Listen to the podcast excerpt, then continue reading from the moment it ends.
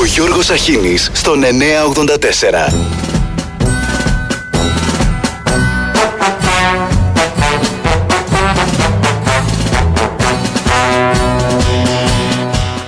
Μόνη βεβαιότητα που μπορώ Ακριβώς. να εκφράσω, μιας και είμαι στο Sky, είναι ότι ο Παναθηναϊκός θα πάρει φέτος το πρωτάθλημα. Καμία Αυτό άλλη μου βεβαιότητα. άρεσε που είπατε. Κούπα, κούπα φέτος. Τι να πω, τέλος. Πρωταθλητή από τώρα. Πρωταθλητής από τώρα. Θέλω να δώσω χαρτίες στο φίλο μου τον Γιάννο Αλαφούζο. Τι ομάδα είναι αυτή, ρε, Τέτοια παιδί; ομάδα μας Ε; έχει φτιάξει φέτος. Πρωτάθλημα και κύπελο Παναθηναϊκέ. Ο Παναθηναϊκός φέτος πάει για πρωτάθλημα. Είμαι Ολυμπιακός προσωπικά. Από πότε είναι αυτή η εφημερίδα; Ο Ολυμπιακό πήρε τρία πρωταθλήματα, αν δεν κάνω λάθος, με 26, 19 και 18 βαθμούς διαφορά από το δεύτερο τα τελευταία τρία χρόνια. Κολόγαυροι, μην προσπαθείτε άδικα. Το πρωτάθλημα τελείωσε. Είμαι Ολυμπιακός προσωπικά. Καταθέστε την κούπα. Ελάτε να το πάρετε! Να το πάρετε! Ελάτε να το πάρετε! Χαίρετε κυρίες και κύριοι, διακόπτουμε το πρόγραμμά μας.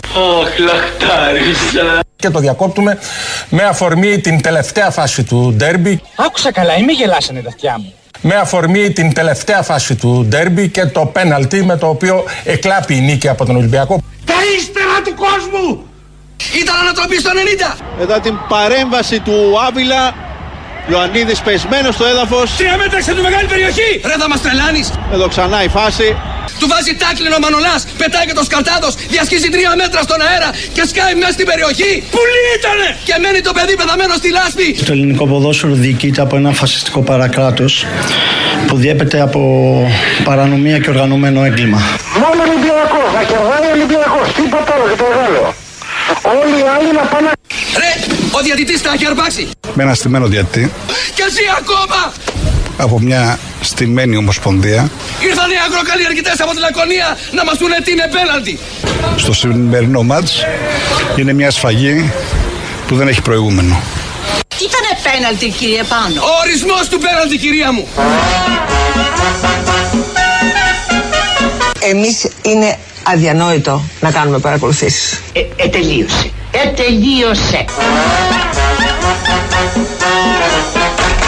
Εμείς είναι αδιανόητο να κάνουμε παρακολουθήσεις.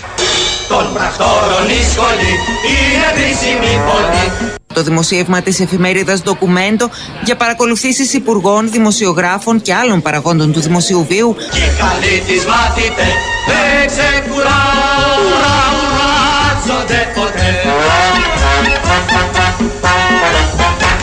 Ουδέποτε ισχυρίστηκα και η κυβέρνηση ισχυρίστηκε ότι δεν υπάρχει παρακολούθηση και κέντρο το οποίο χειρίζεται το λογισμικό Predator. Εδώ σφυρί από κολόνα του ΟΤΕ καλό δρεπάνι με λαμβάνεις. Μιλώ με τους υπουργούς μου, μιλώ από το τριψήφιο. Εδώ σφυρί από κολόνα του ΟΤΕ καλό δρεπάνι με λαμβάνεις. Εδώ δρεπάνει, ακούω σφυρί, λέγε τι κάνεις; Κλείνω το τηλέφωνο όταν μιλάω με τον Υπουργό και ταυτόχρονα μπαίνω σε έναν υπολογιστή και εγώ παρακολουθώ με κάποιο τρόπο τις συνομιλίες των Υπουργών μου, των συζύγων του. Είμαι ένας εσχρός, εσχρός υποκλοπέας Ο πρώτος και καλύτερος όλης της παρέας Έχω και πομπούς, κοριούς ακουστικά Και πάντα καταγράφω όλα τα μυστικά Ο Πρωθυπουργός Κυριάκος Μητσοτάκης μας παρακολουθούσε όλους. Εμένα, το Χατζηδάκι, τη σύζυγό μου την Ευγενία. Έλα ρε Ευγενία, πήγε στο σούπερ μάρκετ. Ποιο σούπερ μάρκετ καλέ, όλα είναι πανάκριβα. Τώρα με το καλάθι του νοικοκυριού έγιναν φθηνά. Από τις μπακατέλειες του καλαθιού να ψωνίζεις εσύ. Εγώ δεν βάζω τον κατημά στο ψυγείο. Ε, δεν φταίω εγώ. Ο Μητσοτάκης φταίει. Αυτός έφτιαξε τη λίστα. Ω το Μητσοτάκης φταίει Αδωνάκο, ε. Μουσίτσα. Είπες κάτι Ευγενία; Δεν μίλησα. Κάποιος μπήκε στη γραμμή μου Φαίνεται μας ακούει ο υποκλοπέας περιοχής Την κυρία Μαρίνα Πατούλη. Α ρίξω μια ματιά να δω τι κάνει η Μαρίνα. Πάλι μήκονο είναι. Άρε Μαρινάκη, πόσο σε ζηλεύω. Τι λέει στο τηλέφωνο η Ευγενία, η Μαρίνα και η Πόπη. Η Πόπη είναι η σύζυγος του Καλατζή, η αξιότιμη του ε, Χα- Κωνσταντίνου Χατζηδάκη. Για να δω τι κάνει η Πόπη.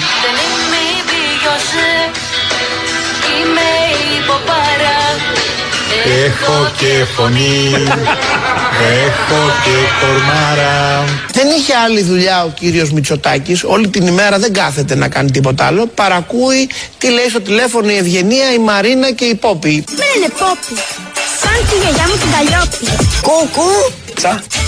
Άκου να με λέγανε τσιβέλη Μου πηγαίνει πιο πολύ. Αυτό το λάμδα με το λί. Παρακούει τι λέει στο τηλέφωνο η Ευγενία, η Μαρίνα και η Πόπη.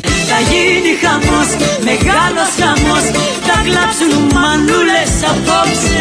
Θα γίνει χαμός, μεγάλος χαμός. Προσωπική ευθύνη του, προσωπικού, του Πρωθυπουργού. Σε παρακολούθηση στελεχών της κυβέρνησης του. Εσύ είσαι σίγουρος για αυτούς που έχεις δίπλα σου. Όχι των πολιτικών του αντιπάλων. Της κυβέρνησης του. Δεν νοείται σε μια δημοκρατία. Νέες, ολοκένουργες οικογενειακές ιστορίες. Ένας υπουργός έχει στείλει άνθρωπο να πάει στη Λάρισα για να πάρει ένα πακέτο. Στις Λάρισης στο ποτάμι, στις Λάρισης στο ποτάμι, στις Λάρισης στο ποτάμι που το λένε ποιμιό. Προφανώς δεν ήταν της έγκρισης αυτού που παρακολουθούσε. Και πάει εμβαίνει από το Μέγαρο Μαξίμου με τηλεφώνημα κάποιος και του λέει αυτό που πάει να κάνεις τώρα, σταμάτα το. Ο καημός μου είναι μεγάλος, το ποτάμι είναι ρηχό Αν τυχόν και δεν με πνίξει μόναχα που θα βραχώ Ένας υπουργός της κυβέρνησης Ναι. έστελνε έναν συνεργάτη του στη Λάρισα Να παραλάβει ένα πακέτο. για να παραλάβει ένα πακέτο. Ένα πακέτος εσύ, ένα πακέτος εσύ, ένα πακέτος εσύ. Ένα γνία του Μαξίμου. Αγνώστου περιεχομένου. Γνωστού περιεχομένου, δηλαδή από τα συμφραζόμενα. Τα ευρώ ρε, τα ευρώ του, του, του ελληνικού λαού. Το έχεις ακούσει, το έχεις διαβάσει, αποδεικνύεται. Το έχεις δει. Φυσικά. Με τα μάτια σου. Εκτός ότι το έχω δει, μου έχουν περιγράψει και οι άνθρωποι που διαβίβασαν μερικά μηνύματα άλλου τύπου σε αυτόν που τα διαβίβασαν. Εμείς είναι αδιανόητο να κάνουμε παρακολουθήσεις. Ε, τελείωσε. Ε, τελείωσε. Λέξαν οι γραμμές μας Λέξαν οι γραμμές Εμείς από την πρώτη στιγμή δεχτήκαμε ότι υπάρχει πρόβλημα παράνομων λογιστικών στη χώρα. Και καλούμαστε αυτό το Οι οποίες κουβάρι. γίνονται από ποιον; Να το, δεν το γνωρίζω. Έχετε αναρωτηθεί ποιος κυβερνάει αυτόν τον τόπο; Οι οποίες Κουβάρι. γίνονται από ποιον; Να το, δεν το γνωρίζω. Ποιος κυβερνάει την Ελλάδα; Είναι η κυβέρνηση των καλύτερων, των πιο ικανών. Αλλά αυτοί είστε. Ο Μητσοτάκης είναι ένας αξιοπρεπής άνθρωπος. Τάξης και ηθική. Όσο τον γνωρίζουμε από κοντά, γελάμε με αυτά που του καταλογίζουν. Γελάσαμε βρε παιδιά. Ο τελευταίος άνθρωπος στον πλανήτη που θα ασχολείται με τέτοιες κατηνιές θα ήταν ο Κυριάκο Μητσοτάκης. Δεν τον μεγάλωσα εγώ με στερήσεις και θυσίες ξοδεύοντας μια περιουσία σε κουβερνάντες. Θα ασχολείται με τέτοιες κατηνιές θα ήταν ο Κυριάκο Μητσοτάκης. Όλα θέλω να τα ξέρω όλα Όχι επειδή με κουτσομπόλα Δεν το κάνω από κακό Θέλω να έχω υλικό Κι ας μου τρώει η περιέργεια της όλα Τα κινητά τηλέφωνα, τα smartphone, να ξέρει ο κόσμος, μπορούν να παρακολουθηθούν όλα. Τελεία.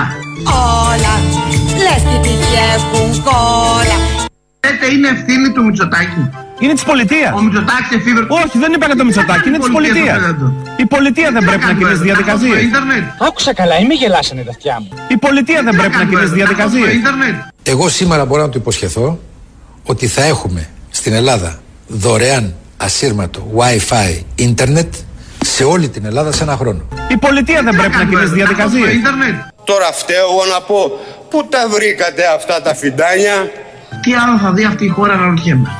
Κάγκελα, κάγκελα, κάγκελα παντού και τα μυαλά στα κάγκελα του αόρατου εχθρού.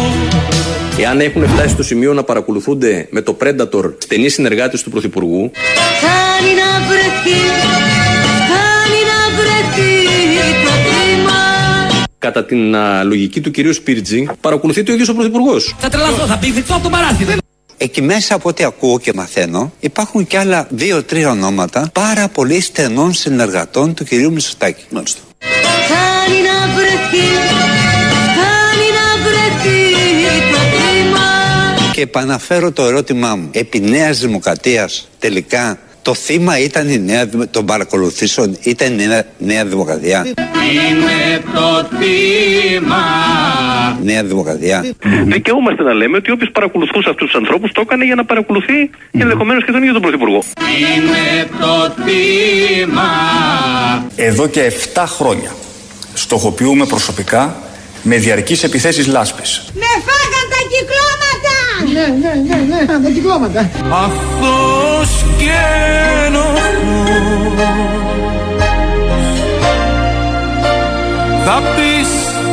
όσοι με ενοχλούν Ότι προσωπικά δεν με νοιάζει να ακολουθεί το κινητό μου τηλέφωνο καθόλου. Γιατί επειδή δεν δεν καταλαβαίνω μιλάτε στο γιατί κινητό, τόσο πολύ και αν τον επειδή- κύριο δουλειά το κινητό του. Ε, Με σοβαρά ενθουσιάζει. τώρα. Σοβαρά. Τρίτο, Σοβαρά τρίτο. μιλάτε. Εμένα δεν Είμαστε εμένα στα δεν είναι με ενθουσιάζει.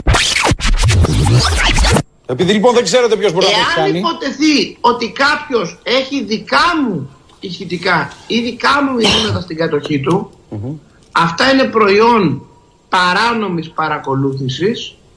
Με την ελληνική νομοθεσία είναι κακούργημα που τιμωρείται με 20 χρόνια φυλακή. Όποιος διανοηθεί να το ξαναπεί θα του κάνω μήνυση ότι προσωπικά δεν με νοιάζει να ακολουθεί το κινητό μου τηλέφωνο καθόλου. Γιατί επειδή δεν δεν μιλάτε καταλαβαίνω στο γιατί κινητό, τόσο πολύ και αν τον επειδή- κύριο Δουλάκη το κινητό του. Ε, Με ενθουσιάζει. Δεν είμαστε όλοι ίδιοι. Δεν είμαστε όλοι ίσοι. Και δεν πρόκειται να γίνουμε ποτέ. Με ρωτούσαν κάποιοι φίλοι, καλά, σε αν δεν σε παρακολουθούν. Τι να παρακολουθήσουν, θα είναι ηλίθιοι. Να, δηλαδή, το ότι είναι ηλίθιοι είναι, δεν το συζητώ. Ε, όλοι αυτοί που κάνουν τη δουλειά είναι βλαμμένοι και ηλίθιοι, έτσι. Πρόκειται περί ανθρώπου με καθυστερημένη διανοητική ανάπτυξη. Βλαμμένοι πειραγμένοι, δηλαδή είναι για θεραπεία, είναι για μέσα. Αν ακούς το τηλέφωνο του αλλού, τις τηλεφωνικές συνδιαλέξεις του αλλού, το πρώτο πράγμα που πρέπει να κάνεις είναι να πας στο γιατρό σου. Όχι ψυχοθεραπεία, όχι, όχι. Είσαι βαθιά άρρωστος, θέλεις κανονική θεραπεία σε ψυχίατρο. Είμαι περίεργος να μάθω στο τέλος ποιος από τους δυο μας θα βγει τρελός. Άρα θεωρώ πρώτα απ' όλα λοιπόν αυτόν που παρακολουθεί πρώτα απ' όλα βαθιά άρρωστο και μετά και ηλίθιο. Μην τον πω και μαλάκα δηλαδή. Ποιος ήταν αυτός που παρακολουθεί. Ποιος ήταν, Μα- μάλιστα. Εμ, δεν ξέρω. Δεν ξέρει τι δεν ξέρει. Δηλαδή ξέρω, αλλά δεν ξέρω το όνομά του. Ε, το μαλάκα με την έννοια του αυτοικανοποιείται να ακούει τον άλλον. Άρα είναι κατά κυριολεξία μαλάκας. Τα χαρακτηριστικά του δεν τα θυμάσαι; Ου, βέβαια, ήταν ένα ψηλό έτσι. με- με- προ- ψηλικό- Με τρίο αναστήματο. Αυτός που παρακολουθεί. Έτσι για να, γιατί το λέω και χορταίνει το στόμα μου, δηλαδή είναι γεμ, γεμίζει. Και δεν το λέω μεταφορικά, όχι, όχι. Κατά κυριολεξία αυτός που παρακολουθεί είναι μαλάκας. Δεν μου λες, αν το ξαναδείς, το θυμάσαι; Ου, βέβαια. ε. Ήταν πατσίδες στα θεωρία και εμείς στο λάκκο με τα θηρία Εδώ πέρα φαίνεται ότι υπάρχει ένα σύστημα παρακολουθήσεων το οποίο εκπορεύεται από κέντρο του Μαξίμου. Να, να, πω εγώ- να μην πω εγώ ότι ο Πώς το Μητσοτάκης δεν ξέρουμε το αυτό, λες. Ότι εκπορεύεται από εκεί; Καταρχάς αυτό είπε η Πέγκα την προηγούμενη εβδομάδα, την Παρασκευή. Δεν με νοιάζει εμένα τι πει Πέγκα. Ποιος είναι αυτός ο Ίκα. Αυτό όλοι το πληρώνουν. Δεν το πληρώνω εγώ. Α, δεν δεν μας νοιάζει. Δεν μα- η δεν μας Πέγκα νοιάζει τι ξέρει τι λέει, γίνεται τι στην λέει μια Ελλάδα. επιτροπή. Κάτι γατάκια, επαναλαμβάνω του, κάτι, κάτι γατάκια. Έρευνα κάνει. Είναι Ξέρει η αρμόδια- Πέγκα αρμόδια ότι οι επιτροπή παρακολουθήσεις της γίνονται από το Ευρωπαϊκής Μαξίμου. Ένωσης. Πού το ξέρεις είμαι εγώ; Ότι στην Ελλάδα υπάρχει Predator, παρακολουθούνται πολιτικοί Στην υπόλοιπη δημοσιογράφοι Ευρώπη δεν υπάρχει και Predator. ιδιώτες. Παντού υπάρχει το Φυσικά. Predator. Άρα, τι Φυσικά. μας λέει η Πέγκα. Και στην Δεν Ελλάδα, μας έκανε και πιο στην σοφούς. Ελλάδα Ναι, επειδή κυκλοφορούν κάτι συριζογατάκια. Λέει λοιπόν το άρθρο 25 του συντάγματος ότι όλα τα κρατικά όργανα είναι υποχρεωμένα να διασφαλίζουν την ανεμπόδιστη άσκηση των δικαιωμάτων του ανθρώπου, των ατομικών δικαιωμάτων. Όταν λοιπόν είναι γνωστό στη δικαιοσύνη ή στην αστυνομία ή σε οποιαδήποτε άλλη αρμόδια αρχή ότι υπάρχει ένας, ένα φυσικό πρόσωπο ή ένα νομικό πρόσωπο που έχει στην κατοχή του αυτή την υποδομή της συστηματικής δηλαδή υπονόμευσης, παραβίασης του ατομικού δικαιώματος της ε, απόλυτης προστασίας του, του, του απαραβίαστου δηλαδή των επικοινωνιών είναι υποχρεωμένη η πολιτεία να ψάξει και να το βρει. Ποιος το έχει; Ψάξε, ψάξε, δεν θα το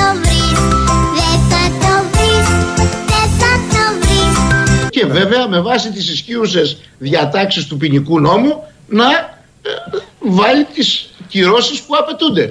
Μέχρι τώρα δεν έχω δει κάποια συγκεκριμένη κίνηση από την πλευρά των εισαγγελικών αρχών. Αντιθέτως όλοι κινούνται σε ένα περιφερειακό έτσι, πεδίο που μάλλον άλλους σκοπούς ενδεχομένως να υπηρετούν. Άντε καλέ. Πλησιάζουμε σιγά σιγά προς τις εκλογές του 2023. Δεν είναι τώρα η ώρα να ξανακυλήσουμε την πολιτική ζωή της χώρας στο βούρκο. Στο βούρκο δεν θα πέσω Την πολιτική ζωή της χώρας στο βούρκο. και στην τροπή απέναντι σε όσους επιμένουν να ανακαλύπτουν ιστορίες επιστημονικής φαντασίας. Κι αν ηθική μες στη ζωή Κανείς δεν θα με πει Η δικιά μας απάντηση είναι αυτό που συμβαίνει σήμερα νότιο-δυτικά της Πελοποννήσου και της Κρήτης. Ζήτω Μητσοτάκης. Τι είπατε; Ζήτω Μητσοτάκης. Άλλο γι' αυτό. Καλά τα πάει. Η εκκίνηση της διαδικασίας εξόριξης υδροαναθράκων για να μπορέσουμε ως χώρα να ενισχύσουμε την ενεργειακή μας επάρκεια. Εγώ δεν τον αλλάζω με τίποτα. Μπορεί και καλύτερα. Τι άλλο θέλετε, θα πάρει την πόλη να το ψάξεις. Αν έρθει και ο Τσίπρας ακόμα καλύτερα.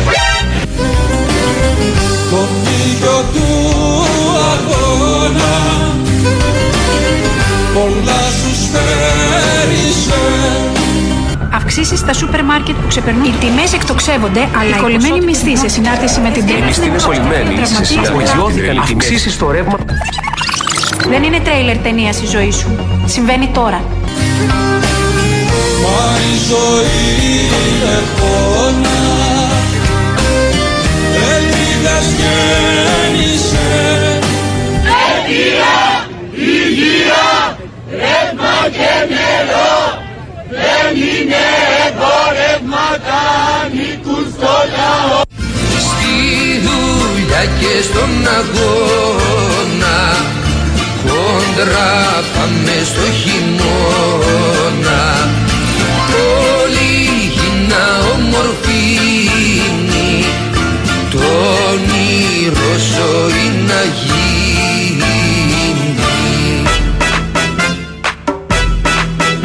Ουφ, ουφ, ουφ. Καλημέρα, καλημέρα. Καλή Παρασκευή. 11 ο μήνας, χρόνια πολλά στο Ηράκλειο. Προστάτης του σήμερα, ο Αιμινά. Ουφ, ουφ, ουφ. Αυτό δεν ήταν εισαγωγή σήμερα, Παντελή μου. Παντελή μου ήταν σεμινάριο πολιτικής. Μας έστειλες αδιάβαστους.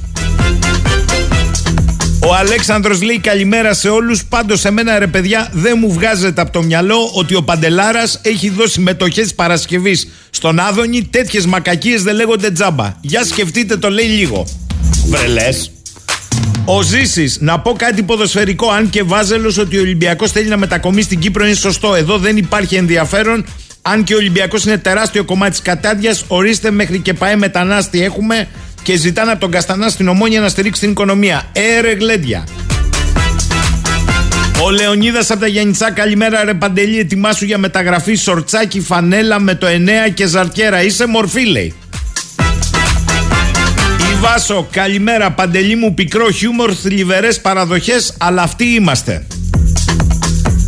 Ο Φώτης, καλημέρα Λεβεντογένα. Όταν ο Σπύρος που έγινε άδωνας, άδωνης αναρωτιέται αν είναι δυνατόν ένας πρωθυπουργός να ασχολείται με το τηλέφωνο όλη μέρα, λες και δεν έχει άλλη δουλειά να κάνει, ας του πει κάποιος ότι αν πάει στον καθρέφτη του θα δει έναν υπουργό που όλη μέρα είναι σε σύνδεση με κανάλια και ραδιόφωνα αντί να ασχολείται με αυτά που έχει να κάνει. Δεν ξέρουμε μόνο αν και αυτός στα ραδιόφωνα δίνει το χαρτάκι σε πρωτοσάλτες με την ερώτηση, με τι ερώτηση θέλουν να του κάνουν, όπως κάνει ο Άριστος που κυβερνά. Μάκης Άμστερνταμ, Κλέο λέει και έχει βάλει πολλά χαχά.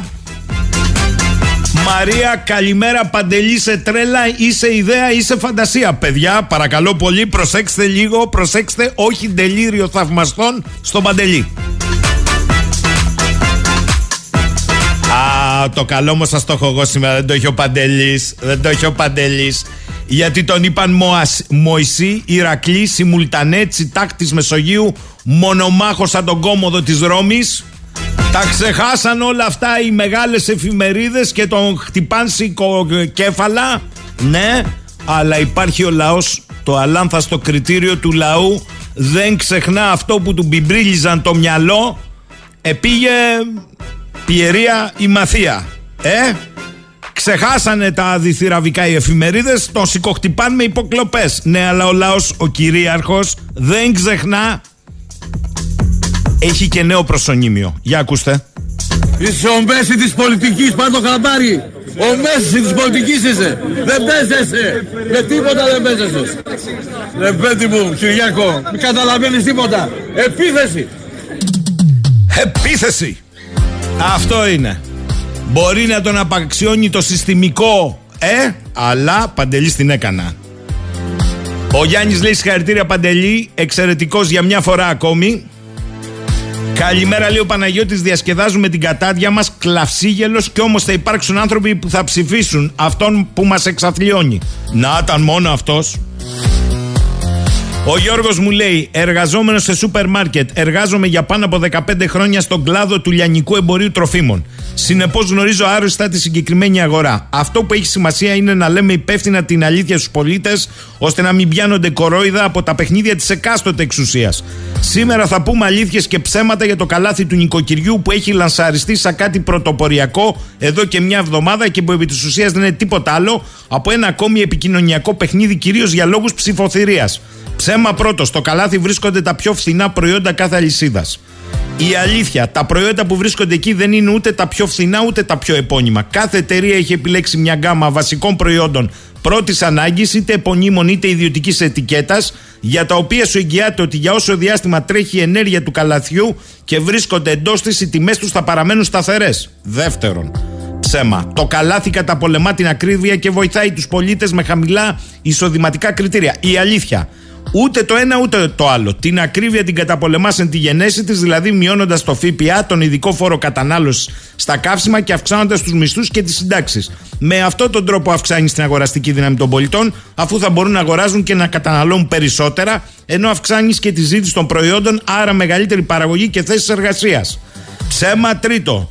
Η κυβέρνηση και οι όμιλοι έπραξαν σωστά με τη δημιουργία του καλαθιού. Η αλήθεια. Αυτό θα συνέβαινε αν στο καλάθι έμπαιναν μόνο προϊόντα, προσέξτε τι λέει εδώ ο Γιώργος, με χαμηλότερη τιμή πόλης από την αρχική. Αν για παράδειγμα επώνυμο γάλα Ευαπορέ έχει αρχική τιμή 1,14, τότε θα είχε αξία αν έμπαινε στο καλάθι με 0,90. Αντιθέτως, έχει παρατηρηθεί να υπάρχουν ήδη διατροφή τα οποία έχουν προσθεθεί στο καλάθι του νοικοκυριού αφού έχουν ήδη πάρει αύξηση 20% ανεπίτρεπτο και ανήθικο. Ψέμα τέταρτο για την ακρίβεια φταίει ο πόλεμος. Η αλήθεια ουδέν ψευδέστερο. Ενημερώνουμε που έχει γίνει μέτρη στο ψέμα ο Υπουργός και στην παραπλάνηση των πολιτών ότι το πρώτο κύμα ανατιμήσεων ξεκίνησε από το Σεπτέμβρη του 2021. Συνοψίζοντας, λέει ο Γιώργος, θα ήθελα να πω στους Έλληνες πολίτες να είναι ιδιαίτερα προσεκτικοί στις αγορές τους και να μην τσιμπάνε στα επικοινωνιακά τεχνάσματα κυβέρνηση και εμπόρων. Η ακρίβεια δυστυχώς δεν θα σταματήσει καθώς ο πληθωρισμός καλπάζει. Μάλιστα. Τα ακούσαμε κι αυτό και ο νοήτο. Ψαχτείτε μετά για τα υπόλοιπα. Εν τω μεταξύ, παιδιά, μην ασχολείστε μόνο με τις υποκλοπές. 33.888 888 οι θάνατοι από κορονοϊό. Ακούει κανείς; Τι λέω εγώ τώρα, τέλος πάντων, εδώ ε, όλα είναι τουρλουμπούκι. Α, με αυτά θα ασχολούμαστε τώρα.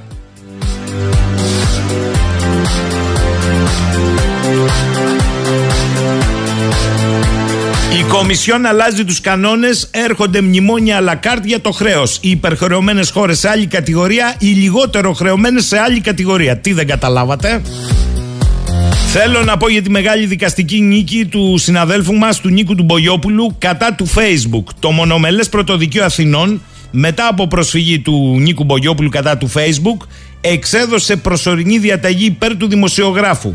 Είναι η γνωστή φωτογραφία με τους πρόσφυγες στα σύνορα με την Ελλάδα από την πλευρά της Τουρκίας, η μη γυμνή και γυμνή 62, τους οποίους λογόκρινόταν ανέρτησε στο Facebook. Μπράβο Νικόλα. Δεν έχει τελειωμό παιδιά, πάμε σε διάλειμμα και πανερχόμαστε. 10 και 36 ο Νικόλας μου λέει μπράβο στον ακροατή που είπε το αυτονόητο. Τα είχα πει πριν μια εβδομάδα κι εγώ. Όποιος ασχολείται λίγο με τα του οίκου του και τα της τσέπης του τα γνωρίζει αυτά. Οι υπόλοιποι καθρεφτάκια και καλαθάκια. Και ο φίλος ο Σάκης σε ερώτηση λέει: Σε όποιον έχει μικρού κυβισμού ντίζελ, δεν λέω για βενζίνη, με 20 ευρώ κάνει κάποιος πάνω από 80 χιλιόμετρα. Για βενζίνη αφήστε το, δεν παίρνει καν μπροστά τα μάξι, ούτε το φλα δεν ανάβει. Α, μισό λεπτό, μισό λεπτό, αγαπητέ μου φίλε. Δεν έχεις μάθει τα νέα. 3-24 ώρα στην Ελλάδα τα κεντρικά μέσα ενημέρωση, η κυβέρνηση και κάποιοι εκ των ειδικών ανακάλυψαν ότι έχουμε πλούσια κοιτάσματα υδρογονανθράκων και χάρη στην επιφύτηση που τους ήρθε άλλα λέγαν το Φρυλεβάρι, άλλα λένε το Νοέμβρη του 22 πάμε πλησίστη μόνο από τα Γιάννενα το 40% της εγχώριας κατανάλωσης είπε ο Υπουργός. Που τα ξέρουν, αυτοί λέγαν άλλα. Λέγαν ότι πρέπει να πάμε σε πράσινη μετάβαση άρων-άρων άρον-άρον, χωρίς καν η τεχνολογία να βοηθά ακόμη. Μακάρι να βοηθήσει κάποια στιγμή. Τώρα έχουμε χρονοδιαγράμματα, είναι έτοιμο το ένα, το άλλο. Σκίζονται. Αν ανοίξετε, έχουμε γίνει ήδη Ελτοράντο πριν γίνουμε. Λέω να τα βάλουμε λίγο σε μια τάξη με τη βοήθεια του κυρίου Γιάννη Μπασιά, άλλοτε Προέδρου της Ελληνικής Διαχειριστικής Εταιρείας Υδρογονανθράκων. Καλημέρα κύριε Μπασιά. Καλημέρα σας, καλημέρα κύριε Σαχίνη.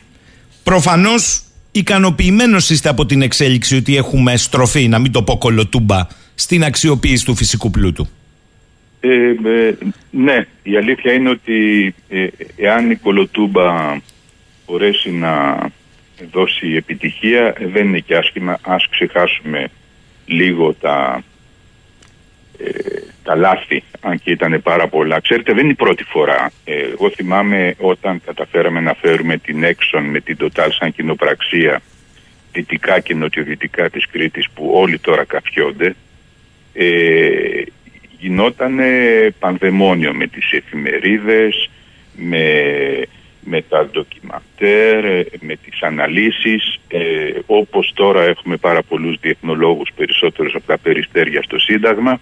Εκείνο τον καιρό είχαμε πάρα πολλούς ειδικούς στα ενεργειακά, ε, περισσότερους από τα περιστέρια στο Σύνταγμα. Και τώρα ξαναέρχεται αυτό το πράγμα. Ε, είναι, οι καιροί αλλάζουν ε, και το θέμα είναι ότι εντάξει παρακολουθούμε εδώ την, το, την ιδιαιτερότητα ε, στην Ελλάδα αλλά σε όλες τις χώρες ε, έχει ξεκινήσει η έρευνα υδρογοναθράκων ιδιαίτερα από τη στιγμή που ε, ε, άρχισαν τα εμπάργκο για την, στην, ενάντια της Ρωσίας η οποία είχε κάνει την εισβολή και τον πόλεμο που τον συνεχίζει στην Ουκρανία. Ε, όλες οι χώρες ξεκινήσανε τις έρευνες και η, η Κομισιόν, η Ευρωπαϊκή Επιτροπή επειδή τα είχε κάνει, επιτρέψτε μου την έκφραση, πάχαλο τα τελευταία χρόνια ε, άρχισε να αφήνει σιγά σιγά την υπευθυνότητα για τις διάφορες δράσεις και αποφάσεις των χωρών στις χώρες τις ίδιες. Δηλαδή έγινε κάτι αρκετά επίπεδο ε, αφήνοντας κάθε χώρα να κοιτάξει να λύσει τα προβλήματά της για να μην έχουν όλη την ευθύνη. Ε, ε, λογικό είναι ότι και η ελληνική κυβέρνηση όπως και όποια άλλη κυβέρνηση ε, άρχισε να κοιτάει ότι ε, κάτι πρέπει να γίνει εδώ και ας λέγαμε πριν από λίγο καιρό ότι εμείς δεν θα έχουμε λιγνίτη στο 23, μετά το 28, μετά το δεν ξέρω εγώ πότε. Όχι ας λέγαμε, καλά το θυμίζετε, ήταν βασική πολιτική ότι θα πάμε σε άρον άρον σε μια πράσινη ενεργειακή μετάβαση, δεν θα γίνουμε κόλπος του Μεξικού εδώ. Α, δεν ναι, μας... ναι, ναι, ναι. όλα, όλα αυτά τα οποία ήταν προπαγανδιστικά, έτσι, αλλά ήταν προπαγανδιστικά στη γενικότερη ιδεαλιστική πολιτική της Ευρώπης εκείνης της εποχής, λέω εκείνης της εποχής και ας είναι μερικούς μήνες πριν, η οποία το μόνο στόχο που είχε ήταν να καλύψει αυτά τα συμφέροντα της εγκατάστασης ε, των ε, μη καινοτόμων, μη καινοτόμων ανανεώσιμων πηγών σε όλες τις χώρες για να ξεφύγουμε από το διοξίδιο του άνθρακα. Ε, άλλο, άλλο πράγμα το οποίο δεν στέκεται καθόλου. Ε, και, και σήμερα εντάξει έχουμε φτάσει σε μια κατάσταση η οποία είναι θετική ε, αν και ε, ε, όλο τον καιρό πριν δείχναμε με, δείχνανε με το δάχτυλο όποιον μιλούσε για φυσικό αέριο, ακόμη για πυρηνική ενέργεια, για άνθρακα, για λιγνίτη, σαν ε, ε, κάποιο ε, άτομο το οποίο δεν έβλεπε το συμφέρον της κοινωνίας. Ε, Και τώρα το συμφέρον της κοινωνίας το βλέπετε κάθε μέρα στην τηλεόραση, στις εφημερίδες κτλ. Κύριε να Μπασιά. πούμε την αλήθεια και εμείς για αυτά μιλάμε σήμερα. Είμαστε μέσα στο παιχνίδι και εγώ και εσείς. Γιατί αυτό κάνουμε. Αλλά το κάνουμε με μια διαφορετική ε, αίσθηση των πραγμάτων, διέστηση των πραγμάτων και κατανόηση των πραγμάτων νομίζω. Γιατί όλα Ξέρε- αυτά ήταν ξέρετε, στα συρτάρια για χρόνια. Κύριε Μπασιά, όχι απλά ήταν στα συρτάρια. Άνθρωποι έπρεπε να έρθετε εσείς στο τιμόνι της ΕΔΕΗ για να αλλάξει φέρουσα αντίληψη, να τα λέμε. Γιατί μέχρι τότε η αντίληψη ήταν τη διαλύουμε τον προκάτοχο της ΕΔΕΗ, τον διαλύουμε. Δεν έχουμε, δεν μας ενδιαφέρει να ψάξουμε, αυτή είναι η αλήθεια.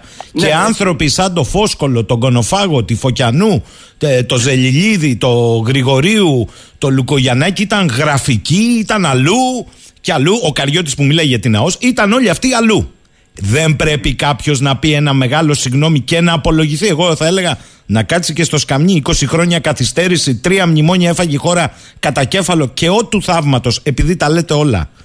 Τους τελευταίους πέντε μήνες που λήγουν οι συμβάσεις, γιατί αυτά τα φεκ είναι επί των ημερών σας του 19 που όλοι τώρα πανηγυρίζουν. Ξαφνικά κάνουν τη στροφή και θα τους πούμε και ευχαριστώ. Διότι αλλιώς σε 4-5 μήνες οι εταιρείες φεύγαν. Αυτά δεν τα λένε. Λίγανε τα φεκ. Ε, ναι, λίγανε και αυτό και δοθήκανε, δοθήκανε παρατάσεις. Αλλά ε, είπατε κάτι πολύ σωστό πριν, κάνατε την ε, λίστα, τη λίστα είναι και της μόδας αυτά. Ε, μιλήσατε για τα άτομα τα οποία ασχοληθήκαν πολύ πριν από εμένα, γιατί εγώ να σας πω την αλήθεια και το γνωρίζετε, γνώρισα την Ελλάδα από ε, ενεργειακή πλευρά, εάν θέλετε, από το Νοέμβριο του 16, η αλήθεια είναι αρχές του 17. Πριν ασχολιόμουν με άλλα πράγματα σε άλλες χώρες και ε, ε, αυτό που θέλω να πω είναι ότι ε, ο, ο μεγάλος οραματιστής, επιτρέψτε μου να μείνουμε σε αυτή την παρένθεση, ο μεγάλος οραματιστής δεν είναι κανένας τώρα α, πολιτικός. Είναι ο κύριος α, Αντώνης Φόσκολος, ο οποίος ήταν ο μόνος θα έλεγα που από πάρα πολύ παλιά, πάρα πολύ παλιά έβλεπε το ενδιαφέρον της Κρήτης και το ενδιαφέρον του φυσικού αερίου όταν όλοι κοιτάγανε μόνο το πετρέλαιο. Γιατί σας υπενθυμίζω ότι ακόμα και τα σεισμικά, αυτές οι γεωφυσικές έρευνες με την PGS, με την οποία δουλεύαμε πριν και οργανώσαμε ό,τι κάνουν τώρα. Ε, με αυτή την εταιρεία όλες οι, όλες οι γεωφυσικές ε, προ, ε, ε, προσθήσεις δεδομένων που γίνανε, αν ε, έχετε, κοιτάξετε λίγο τι είχε συζητηθεί παλιότερα σε χάρτες, έχουν διεύθυνση όλες αυτές οι σεισμικές γραμμές που ακολουθούν τα παράλια της, ε, του Ιωνίου, της Δυτικής Ελλάδας, που είναι ε, βόρειο-δυτικά, νοτιοανατολικά. Αυτές οι γραμμές γίνανε έτσι γιατί αυτό που ενδιαφέρει ήταν τον Ιόνιο και το Ιόνιο και το πετρέλαιο. Ο μόνος που βλέπε καλά από δεκαετίες πριν το φυσικό αέριο για την Κρήτη ήταν ο Φόσκολος. Η απόδειξη ότι ε, κανένας δεν έβλεπε το ενδιαφέρον του φυσικού αερίου το 11 στην Ελλάδα είναι ότι αυτές οι γραμμές γίνανε έτσι ώστε και η πυκνότητά τους να ε, προωθήσει περισσότερο τους στόχους οι οποίοι είναι δυτικά της Κέρκυρας και στην περιοχή του Ιωνίου. Nice. Είχαμε προτείνει λοιπόν από το 17 ε, στο Χιούστον που είχαμε κάνει μια μεγάλη συνάντηση μαζί με το προξενείο το ελληνικό ε, να δημιουργηθεί ένα καινούριο πρόγραμμα σεισμικών γραμμών κάτω από την Κρήτη το οποίο να έχει Καινούρια γεωφυσικά. Ναι, από το 17. Από τις αρχές, και υπάρχει και σχετικός χάρτης γιατί κάποιοι κοκορεύονται. Δεν είναι μόνο νότιο νοτιοδυτικά, είναι ακριβώς κάτω από την Κρήτη, νότια καθαρά Ναι. σε όλους και τους τέσσερις νομούς. Ναι, Διότι θα α- γίνουν αυτά. θα γίνουν, γίνουνε. μισό λεπτό Θα κύριε γίνουνε Πασιά. τελείως, γιατί ε, τώρα σίγουρα είναι ότι οι εταιρείε Ναι. οι εταιρείες θα έχουν ενδιαφέρον ε, να χτυπήσουν σεισμικές γραμμές, υποθέτω, που θα έχουν κάπως διαφορετικές διευθύνσεις. Δηλαδή τα Προφανώς. πράγματα προχωράνε. Προφανώς. Προχωράνε αργά. Ναι, Αυτό αλλά είναι μη το μας τρελάνουν τώρα. Εμφανιστήκαν ξαφνικά όλα, πάτησαν ένα κουμπί και σήμερα. Αυτά είναι από το 17. Να τα μάθει ο κόσμος πόσα χρόνια έχουμε χάσει που θα μπορούσε η μοίρα μας. Εγώ δεν λέω να, να γίνουμε Ελτοράντο, να είναι κάπως καλύτερη. Κάπως καλύτερη. Και όλα αυτά πηγαίναν διαρκώς σε ελληνικές καλένδες. Εγώ υπενθυμίζω, Φλεβάρι του 22, οι επίσημες κυβερνητικές δηλώσεις ήταν ότι πάμε στην πράσινη ενεργειακή μετάβαση. Νοέμβριο και μετά την ιστορία των υποκλοπών πατήθηκε ένα κουμπί. Αυτό συνέβη τελικά. Ε, ήμουνα παρόν, ήμουνα παρόν ε, γιατί ήταν η μεταβατική περίοδος που μου είχαν ζητήσει να παραιτηθώ αλλά δεν είχαν αποδεχθεί ακόμα ε, η σημερινή κυβέρνηση. Ήμουνα παρόν στο κοινοβούλιο όταν έγινε η παρουσίαση πριν, ε, πριν περάσει η ψήφιση. Μιλάω για το 20. Ε, ο τότε υφυπουργός, ο οποίος δεν είναι τώρα εδώ, ε, είναι, είναι πάλι πίσω στην, στην Ευρώπη. Ο κύριος Είχε Θωμάς, πει- ναι. ναι, είχε πει ε, ότι τα έσοδα ε, από την έρευνα υδρογοναθράκων ήταν 15 εκατομμύρια. Πρέπει να είναι γραμμένο στα πρακτικά. Α, μάλιστα. Εγώ ε, βρέθηκα εκεί γιατί ήμουν υποχρεωμένος να είμαι, τι μπορούσα να πω. Ε, σήμερα ε, μιλάμε πόσα είπατε στην... Για ε, δις, δις, στην- δις, στην, Ή- δις. στην Ήπειρο. 5 με 6 δις ε, διασταλτικά λέει. Ε, κάτι είδα τώρα στην Ήπειρο. Ε, Μάλιστα. θα είναι για... 40 χρόνια, το 40. Ε, αλήθεια, αλήθεια, μα είναι αλήθεια. Αλλά γιατί είναι αλήθεια, γιατί αυτά είναι δεδομένα τα οποία έχουμε παράγει, έχουμε παρουσιάσει Ναι. ε, σε πάρα πολλές χώρες, σε πάρα πολλά Μάλιστα. συνέδρια είναι στα διάφορα report. Όχι τώρα, όχι τα που λέει ο Υπουργός τα Ναι, ναι, ναι. υπολόγισε τώρα. Είναι πίσω. Μάλιστα. Όχι, είναι, είναι πολύ καλό που γίνεται η αναγνώριση. Εγώ έτσι το βλέπω, γιατί ξέρετε, δεν θέλω να έχω καμία πολιτική τοποθέτηση. Κύριε δεν με Μπασιά, ενδιαφέρει. εσείς, αλλά εγώ ω Είμαι δημοσιογράφος, τεχνοκράτης οφείλω να σας πω Και ότι. τους δεν- ζυγίζω όλους. Μάλιστα. Δεν μπορεί τρία χρόνια μετά να ανακαλύπτεις ότι έχεις αυτά τα κέρδη και αυτά τα κοιτάσματα, όταν στα έχουν πει πέντε χρόνια πίσω. Δεν γίνεται. αν- ε, δεν γίνεται. Τουλάχιστον, ναι, τουλάχιστον το έχουμε σήμερα. Τώρα να δούμε πώς θα πάνε τα πράγματα. Γιατί ε, κρατώ επιφυλάξεις. Ναι. Ε, Βλέποντας, αν και δεν έχω τη γνώση των εξελίξεων στην Ελλάδα για δεκαετίες, γιατί όπως ξέρετε δεν ήμουνα και δεν είμαι η αλήθεια είναι στην Ελλάδα, εκτός από τα τέσσερα χρόνια στα τα οποία υπηρέτησα το κράτος, αν θέλετε. Ε, ε, δεν ξέρω αν θα συνεχίσουν τα πράγματα, μα, μακάρι να συνεχίσουν, αλλά πάντα έχω την εντύπωση ότι όταν τελειώνει μια τεταετία και μπαίνουν σε μια περίοδο εκλογική, μπορεί να υπάρχουν σκαμπανεπράσματα. Ε, εύχομαι να μην υπάρχει, να συνεχίσουν για να μην κουράσουμε και τις λίγες εταιρείες οι οποίες έχουν απομείνει. Μάλιστα. Ο διάδοχός σας στην ΕΔΕΗ, δεν το πείτε εσείς, θα το πω εγώ, αρχικώ αλλιώς μας τα έλεγε. Α, αλλιώ- ναι. Α, όχι, ναι, αλλιώς μας τα έλεγε. Τώρα ανακάλυψε το φως των αληθινών. Ερώτηση. Γελάτε. ε. Μα μα έχω και δεν κρατημένες τις δηλώσεις όλων, κύριε Μπασιά. Δεν τα λέω έτσι. Δεν τα λέω έτσι. Ο, ο νέος πρόεδρος της ΕΔΕΗ, ο κύριος Στεφάτο, Στέφος ή Στεφάτος, δεν λυσμό Όχι, τον. όχι. απ' τα- απ' τα- απ' τα- Στεφάτους, Άρης Στεφάτους. Στεφάτου, ναι. Ναι. Αλλιώς τα είπε στο ξεκίνημα. Τώρα, για πείτε μου το χρονοδιάγραμμα. 22-24 σεισμικές έρευνες. 24-26 διερευνητικές γεωτρήσεις. Ναι. 26-27 ανάπτυξη κοιτάσματος. 27-28 παραγωγή φυσικού αερίου. Σας καλύπτει; Μα και βέβαια, δηλαδή, μα για, σα- σας είπα, δεν αλλάζει τίποτα. Απλούστατα αυτά ε, είναι, αυτές οι, οι άδειες είναι νόμοι του κράτους, ψηφίστηκαν από το Κοινοβούλιο. Απλούστατα οι αργοπορίες των τριών ετών είναι σαν να παίρνεις ε, σε χαρτί, έτσι, σε χαρτόν ένα μικρό παραθυράκι και το μεταθέτεις, το μεταφέρεις οριζόντια τρία χρόνια μετά. Αυτά τα τρία χρόνια μετά είναι η περίοδος των παρατάσεων και αυτά που είχαν προγραμματιστεί θα γίνουν από τώρα και όχι δεν αρχίσουν τρία χρόνια πριν. Δεν μπορείς να το κατακρίνεις αυτό. Είναι σωστά τα διαγράμματα γιατί ήταν φτιαγμένα από πριν. Άλλο τώρα να αλλάζουμε τα χρώματα και τις γραμμές. Δεν πειράζει. Αυτό είναι για να χτυπάνε καλύτερα και να περνάνε καλύτερα. Αλλά αυτή είναι η αλήθεια. Το μόνο, το μόνο ε, πώς το λένε, μπεμόλ που θα έβαζα εγώ Ναι. είναι ότι ε, οι ερευνητικές γεωτρήσεις, άμα έρχεσαι από τη βιομηχανία ε, και τα ξέρεις, τα έχεις ζήσει, οι ερευνητικές γεωτρήσεις για την Κρήτη, έτσι που μας ενδιαφέρει γιατί είναι σημαντικό, δεν πρόκειται να γίνουν παρά το 2027. Και από εκεί και πέρα έχει πολλή δουλειά, διότι με μια διερευνητική, αν βρεις τις ενδείξεις και ξέρεις, πρέπει να κάνεις 2, 3, 4 για να αγκαλιάσεις ένα κοίτασμα που είναι υποθετικό σήμερα, ώστε να μπορέσεις να το παράγεις, να το εκμεταλλευτείς. Χρειαζόμαστε υποδομές. Αυτά τα πράγματα στην Αίγυπτο, το Ισραήλ σήμερα γίνονται. Δεν υπάρχει πρόβλημα. Ακόμα και στην Κύπρο, γιατί έχουν αρχίσει να φτιάχνουν τις υποδομές.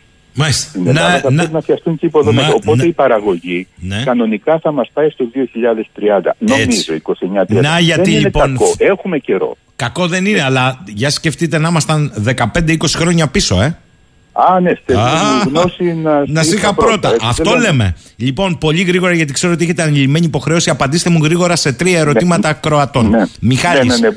Μπορώ τελικά, μπορώ, έχω καιρό, ναι. Ωραία. Ο Μιχάλης λέει, μήπως στην Κρήτη γίνεται για τα μάτια του κόσμου και λέω πολιτικού κλίματος και το μήνυμα είναι. Έχουμε την Κρήτη, ας αφήσουμε τους γείτονες, τους Τούρκους εννοεί, να ψάξουν στην ευρύτερη περιοχή μεταξύ Καστελορίζου και Ρόδου, διότι κύριε Μπασιάλη, όπως ξέρετε, έχουν γίνει χρόνια πριν δειγματοληψίες από την τότε Μομπίλ, Μόμπιλ και Ρόσνεφτ.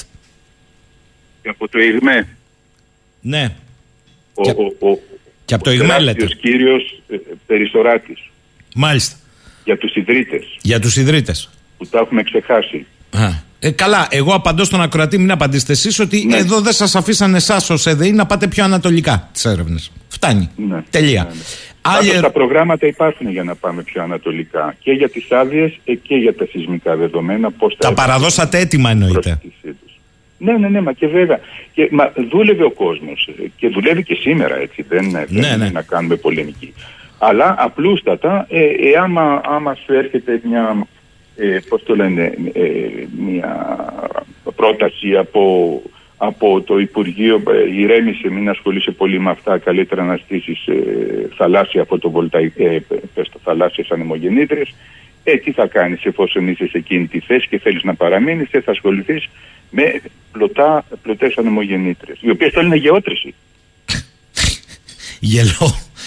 Άλλο ερώτημα του φίλου του Γιάννη. Μπορεί ο κύριος Μπασιάς πέρα από την καθαυτή αξία των υδρογονανθράκων να μας περιγράψει και τι θα συμβεί σε παιδι- επίπεδο ανάπτυξης αν συμβεί για τις οικονομίες των περιφερειών στις οποίες θα πραγματοποιούνται τα έργα από θέσεις εργασίας μέχρι αύξηση ΑΕΠ. Ισχύει αυτό ή δεν ισχύει λέει; Και βέβαια ισχύει, διότι ε, θα επιδράσει στο δευτερογενή και στον τριτογενή το- τομέα και θα είναι μια δραστηριότητα η οποία θα ξεκινάει από τον πρωτογενή. Πρωτογενή όχι, ε, όχι αγροτικό, πρωτογενή ε, των πηγών, ε, πηγών ε, ενέργειας, δηλαδή των ορυκτών καυσίμων. Το θέλουμε ή όχι. Ε, ε, έχουμε ακόμα 30 χρόνια μπροστά. Μάλιστα. Δεν γίνεται αλλιώς. Δεν γίνεται αλλιώς. Ο Σωτήρης, ερώτηση στον κύριο Μπασιά που πάντα τα απαντά σοβαρά λέει. Έστω ότι υπάρχει κοίτασμα σοβαρό. Α κάνω λέει την υπόθεση εργασίας. Το κράτος τι εισπράττει και δεν εννοώ σε χρήματα που να ξέρει ο άνθρωπος τι συμβαίνει συνήθως. Ένα κυβικό η εταιρεία, πέντε κυβικά το κράτος για παράδειγμα. Πώς γίνεται λέει η μοιρασιά. Γιατί αυτό είναι το ζητούμενο. ναι. Ακούστε το λίγο. Έχετε- Εδώ έχουμε κιόλας λέει προκαταβολικά τα κεντρικά κανάλια να πανηγυρίζουν ότι η Ελλάδα θα εισπράξει 15 ψωροδείς ευρώ σε βάθος 20 ετία. Προκαταβολικά κιόλας το λένε πριν βγει το αέριο. Να βγει αέριο, αλλά η μοιρασιά ποια είναι στην πραγματικότητα, λέει. ε, τα, δεν είναι τα μοντέλα, είναι οι, οι εργασίες, οι, οι εκτιμήσεις ε, που είχαμε κάνει για να αξιολογήσουμε τις εταιρείες, το έργο τους και τις δυνατότητες. Ε, και ήταν αρκετά εύκολο θα έλεγα να αξιολογήσεις τώρα μία Total και μία Exxon. Ε, εκείνο τον καιρό. Και μία Repsol η, η Ισπανική. Σοβαρές εταιρείες. Ε, οι οποίες, ε, οι οποίες η χάρη των οποίων μπορούμε να έχουμε και, φυσ- και, πώς το λένε, και φως σε πάρα πολλές περιοχές του κόσμου κτλ. Ε, το, το θέμα ποιο είναι, είναι ότι ε, ε, το, τα αποτελέσματα που είχαμε, οι εκτιμήσεις που είχαμε και με βάση αυτές προχωράγαμε ήταν ότι θα φτάσει μέχρι το, μπορεί να φτάσει μέχρι το 35% για το κράτος και 65% για τις εταιρείες. Αλλά μην ξεχνάτε ότι οι εταιρείες τα βάζουν, το κράτος δεν βάζει τίποτα. Και μέχρι τώρα αυτό είναι που με φοβίζει, το κράτος δημιουργούσε πάντα δυσκολίες. Όχι μόνο για τα περιβαλλοντικά, αλλά χίλιους δυο λόγους. Έτσι, οι οποίοι έχουν να κάνουν με, και τη, με, την, ε, με τη διοίκηση, με την, ε, τοπι- με την τοπική διοίκηση, όχι αυτοδιοίκηση, την τοπική διοίκηση, τις κοινότητες, τους δήμους κτλ. Μπορεί να φτάσει στο 35% και ε, εκεί βασιζόμασταν και νομίζω ότι είναι αλήθεια. Που είναι πάρα πολύ καλό γιατί δεν βάζεις τίποτα στην ανάγκη ή στην, ε, μπορείς να τους δημιουργήσεις και προβλήματα όπως έγινε μέχρι τώρα και αυτό είναι πολύ καλό. Δηλαδή δεν ξέρω, σκεφτείτε να μην κάνετε τίποτα όπως λέμε και να, να σου έρχονται 35% από, από, από πωλήσεις γενικά. Εκτός από το, ας μην ξεχνάμε ότι θα αλλάξει και η εικόνα της χώρας η οποία τώρα μην κοροδευόμαστε έτσι, κόμβος κόμβος αλλά τουριστικός κόμβος είναι προς το παρόν. Όλα τα άλλα είναι υποθέσεις και τα καλώδια και, και η, η, πώς το λένε, η, η αγωγή θα γίνουν, είναι να γίνουν, αλλά σήμερα ο κόμβος είναι τουριστικός. Ακόμα. Ε, λέει εδώ ο φίλος ο Στέφανος. Σύμφωνα με δημοσιεύματα, η συμμετοχή της Ελλάδας στην παγκόσμια εκπομπή ρήπων αντιστοιχεί στο 0,03%. Υπήρχε λοιπόν τόσο μεγάλη ανάγκη εμείς ως χώρα να είμαστε οι πρωταθλητές στην ασταθή ακόμη, γιατί η τεχνολογία δεν τη βοηθά, μακάρι να τη βοηθήσει. Πράσινη ενέργεια δεν χάθηκαν 15-20 χρόνια, κύριε Μπασιά; Ε, κοιτάξτε, άμα δεν στείλουμε πολλούς, πολλούς, πολλούς ε, πώς το λένε, διεθνείς δρόμους και γέφυρες ε, αυτή τη στιγμή και τα λιμάνια τελειώ, τελειώσαν να τα κατασκευάσουμε, δεν πρέπει να κατασκευάσουμε ανεμογεννήτριες. Δηλαδή εργολαβικό είναι το θέμα στην Ελλάδα. Δεν ξέρω αν σας καλύπτει. Κύριε Μπασιά, θέλω να κλείσουμε με ένα ερώτημα που κατά τη γνώμη μου είναι καθοριστικής σημασίας. Έχετε εικόνα της διεθνούς αγοράς, έχετε μία εκτίμηση που πάνε τα πράγματα, ιδίως μετά τον απεγκλωβισμό από τη ρωσική πρώτη ύλη; Το ερώτημα λοιπόν είναι το εξής. Νότιο-δυτικά της Κρήτης, με βάση αυτά που έχουν πει και οι γεωλόγοι όπως ο Φόσκολος ή όπως έχει πει ο κύριος Κονοφάγος, νότιο-δυτικά της Κρήτης είναι το κρίσιμο για εσά ή νότια της Κρήτης και νότιο-ανατολικά. σε όλη την περιοχή. Γι' αυτό και ε, ξεπλάγει όταν άκουσα χθες ότι ε, εάν δεν βρούμε μεγάλο κοίτασμα πα- ε, στην, ε, στην ελληνική επικράτεια πάει στην Νοτιοανατολική Μεσόγειο το όνειρο να, να βρούμε και άλλο φυσικό αέριο. Αυτό δεν στέκεται. Ε, και δεν, νομίζω ότι ε, ε, πρέπει να υπάρχουν διάφοροι ας πούμε σύμβουλοι οι οποίοι δεν καταλαβαίνουν τίποτα και είναι πεδαριώδες. Τι εννοείται με αυτό, τι εννοείται; Ε, ε, εννοώ ότι υπάρχουν πάρα πολλοί στόχοι σε όλη την Νοτιοανατολική Μεσόγειο και θα υπάρχουν περαιτέρω μεγάλες ανακαλύψεις και στην Αίγυπτο και στην Κύπρο και στο Ισραήλ και στη Λιβύη που μας ενδιαφέρει και πάρα πολύ γιατί είναι οι βασικοί μας γείτονες ε, σε, όσον, ε, σε- όσον αφορά τη μέση γραμμή. Ε, υπάρχουν πάρα πολλοί στόχοι και θα γίνουν πάρα πολλές μεγάλες ανακαλύψεις διότι τώρα για τα επόμενα 10 χρόνια δεν θα υπάρχει τίποτα άλλο. Όλοι θα ψάχνουν φυσικό αέριο. Όλοι θα ψάχνουν φυσικό αέριο. Άρα λέτε, ε, καλόν θα είναι να τα δούνε πιο σοβαρά, πιο σοβαρά, όχι σαν μπακαλόγατοι να κάνουν ε, λάθη, διότι το κοίτασμα της Αφροδίτης έχει έκταση 100 τετραγωνικά χιλιόμετρα και λένε απόθεμα 4,5-3 κυβικά πόδια. Το κοίτασμα Ζόρ έχει έκταση και αυτό 100 τετραγωνικά χιλιόμετρα, αλλά το απόθεμα είναι 33 κυβικά πόδια. Έχει καταλάβει κανείς γιατί; Γιατί εγώ ξέρω τι λέει ο Φόσκολος και εσείς ότι οι στόχοι κάτω από την Κρήτη είναι carbon copy του Ζόρ.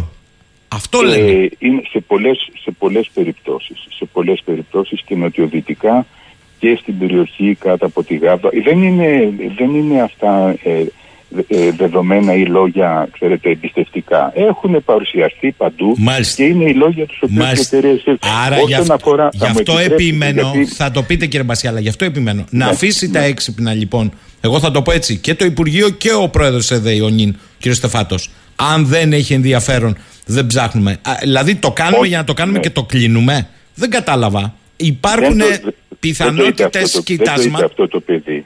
Στις ειδήσει το άκουσα, αλλά δεν το είπε αυτό το παιδί. Ε, ε, προσπαθούν οι άνθρωποι να συνεχίσουν να μείνουν στην ίδια γραμμή και ε, νομίζω ότι κάπως έτσι είναι τα πράγματα. Δηλαδή δεν πρέπει να πολεμήσουμε την ΕΔΕΗ ε, διότι αλλάξανε τα πράγματα. Γιατί είναι ο μόνος φορέας που κανονικά θα έπρεπε να βγαίνει και να ενημερώνει τον κόσμο. Α, η γεια σας. ΕΔΕΗ. Α, γεια σας. Δεν το κάνει όμως. Περιμένει το Υπουργείο πρώτα. Με συγχωρείτε. Ε, ε, ε, δεν είναι μια ανεξάρτητη αρχή, είναι μια εξαρτώμενη αρχή. Είναι ο διότι κύριος το- Μοχλός που έχει χώρα αυτή τη στιγμή, κύριε Μπασιά. Και Είναι ο αν δεν κύριος βγουν οι Μοχλός, ειδικοί, γιατί σωστά, το λέτε εσείς, κανείς δεν πολεμάει την ΕΔΗ. Αλλά αν δεν βγουν μπροστά οι ειδικοί, να πούνε στους πολιτικούς, παιδιά, αφήστε τα, τα τέτοια. Εδώ θα το ψάξουμε όλο, διότι εδώ φαίνεται, φαίνεται, δεν είμαστε σίγουροι, ότι μπορεί να έχουμε copy-paste ζόρ νοτίω Κρήτης. Δεν κατάλαβα. Ε, ναι, ε, να, α- αυτό που έλεγα για, για εσάς και για εμένα, που- γιατί είναι χρήσιμο να κάνουμε αυτές τις συζητήσεις, ε, ε, έτσι, να ακούει το κοινό, ε, μην πέσουμε κι εμείς στην παγίδα, δηλαδή, ξέρετε, αυτά τα, τα το copy-paste και τα λοιπά, καταλαβαίνω... Είπα τι φαίνεται, θέλετε να ήμουν πείτε. προσεκτικός, κύριε Μπασιά. Ναι, Είπα φαίνεται. Ε, αλλά ε, υπάρχουν πάρα πολλές δομές. Ε, ναι, μπορεί να υπάρχουν και να υπάρχει και μία-δύο μεγαλύτερες, αλλά υπάρχουν πάρα πολλές δομές, οι οποίες μικρότερες από το ζώο θα είναι, έχουν την ίδια γεωμετρία και μερικές από αυτές θα είναι γεμάτες ας πούμε, μερικές άλλες θα είναι εντελώς άδειες. Το θέμα είναι ότι υπάρχουν πάρα πολλές δομές. Αλλά ε, μου επιτρέπετε γιατί από ό,τι καταλαβαίνω φτάνουμε στο Ναι, τέλος, ναι. γιατί το είχα σκεφτεί από την αρχή όταν μου ζητήσατε να μιλήσω και ιδιαίτερα μου το υπενθυμίσατε όταν παρουσιάσατε τη λίστα των ανθρώπων οι οποίοι έχουν συμβάλει με την επιμονή τους και την εργασία τους ότι ο Αντώνης ο Φόσκολος κανονικά θα έπρεπε να του απονεμηθεί ο σταυρός του τάγματος της τιμής γιατί είναι δεκαετίες που επιμένει όταν όλοι μιλάγαν για πετρέλαιο και όταν όλοι μιλάγαν για το Ιόνιο, για την Ήπειρο. Και αυτός ε, ε, επέμενε για την Κρήτη και εμφανιζόταν σαν το περίεργο πουλί ενώ είχε καταλάβει από την αρχή για διάφορους λόγους που ούτε εγώ μπορώ να, να γνωρίζω για ποιους λόγους αλλά έχει αυτή τη διάνοια να το κάνει και θα έπρεπε να μην τον ξεχάσουν σήμερα. Κύριε Μπασιά, ε, σας τιμά το γεγονός, παρότι έχετε τραβήξει όλο το λούκι, ξέρω τι λέω, για να φτάσει στην εικόνα που είναι η ΕΔΕΗ σήμερα. Σας τιμά το γεγονός ότι δεν ξεχνάτε τους πρωτοπόρους επιστημονικά. Θέλω να σας ευχαριστήσω, θα τα ξαναπούμε. Καλή σας ημέρα από το Ηράκλειο, να είστε καλά. Α, Ευχαριστώ πολύ. αυτά από τον κύριο Μπασιά, γιατί καλό είναι να λέγονται μερικά πράγματα και νομίζω ότι οι περισσότεροι εδώ από τα μηνύματα έχετε καταλάβει τι ακριβώς συμβαίνει, διότι καλή πλειοδοσία, αλλά αυτά είναι στιγνά τα γεγονότα και τα στοιχεία από το 16, το 17. Εγώ θυμάμαι τον κύριο Φόσκολο που λέει ο κύριος Μπασιάς που μας εισήγαγε σε αυτή την ιστορία από το 2006 εδώ. Και ο ίδιος το 2006 ήδη είχε 20 χρόνια προεργασία επί του θέματος. Για να καταλάβετε γιατί μιλάμε. Πάμε σε διάλειμμα, η ώρα είναι 11 και 2 πρώτα λεπτά. Εκπέμπουμε ζωντανά για την ομορφότερη πόλη του πλανήτη. Ακούτε 984 Ηράκλειο στο ίντερνετ radio984.gr 984 Λοιπόν, ο κύριος Μπασιάς, ο εξαιρετικός πρώην πρόεδρος της ΕΔΕΗ, ως επιστήμονας, στο χώρο του, νομίζω ότι αποπληθώρισε όλο αυτό το χαμό τρεις μέρες και έβαλε τα πράγματα σε μια τάξη πενθυμίζοντας τους πρωτοπόρους στη χώρα σαν τον Αντώνη Φόσκολο αλλά κυρίως πενθυμίζοντας πώς έχουμε χάσει 20 χρόνια ευκαιρίες αρκεί να δείτε τι γίνεται στην Κύπρο για να καταλάβετε. Όμως, από αυτή την ιστορία έχουν αναδειχθεί και άλλα ζητήματα που αγγίζουν ευθέως τα όρια της γεωπολιτικής. Φερρυπίν.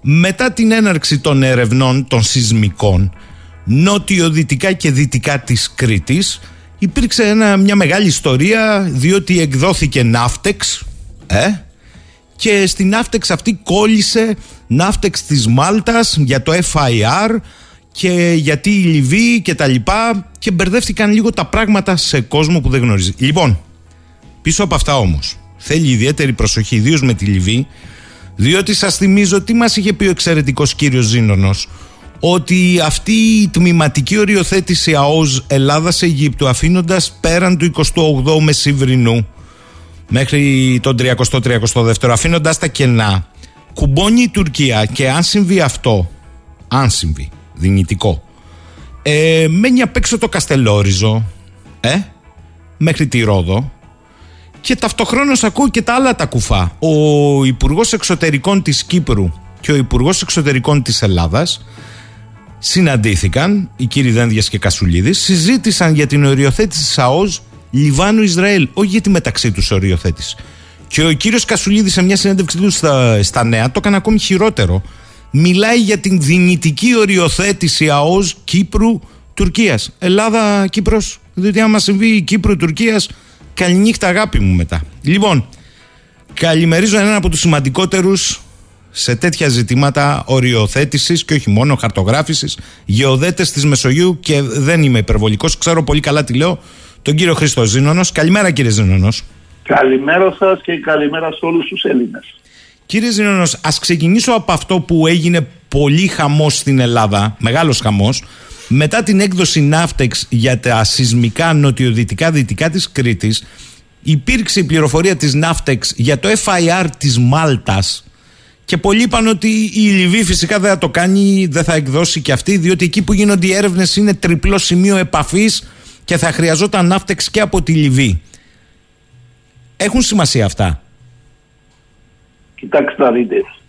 Το, η Ναύτεξ και η έκδοση Ναύτεξ είναι μια διαδικασία για μια ε, τάξη, εφταξία στην θάλασσα.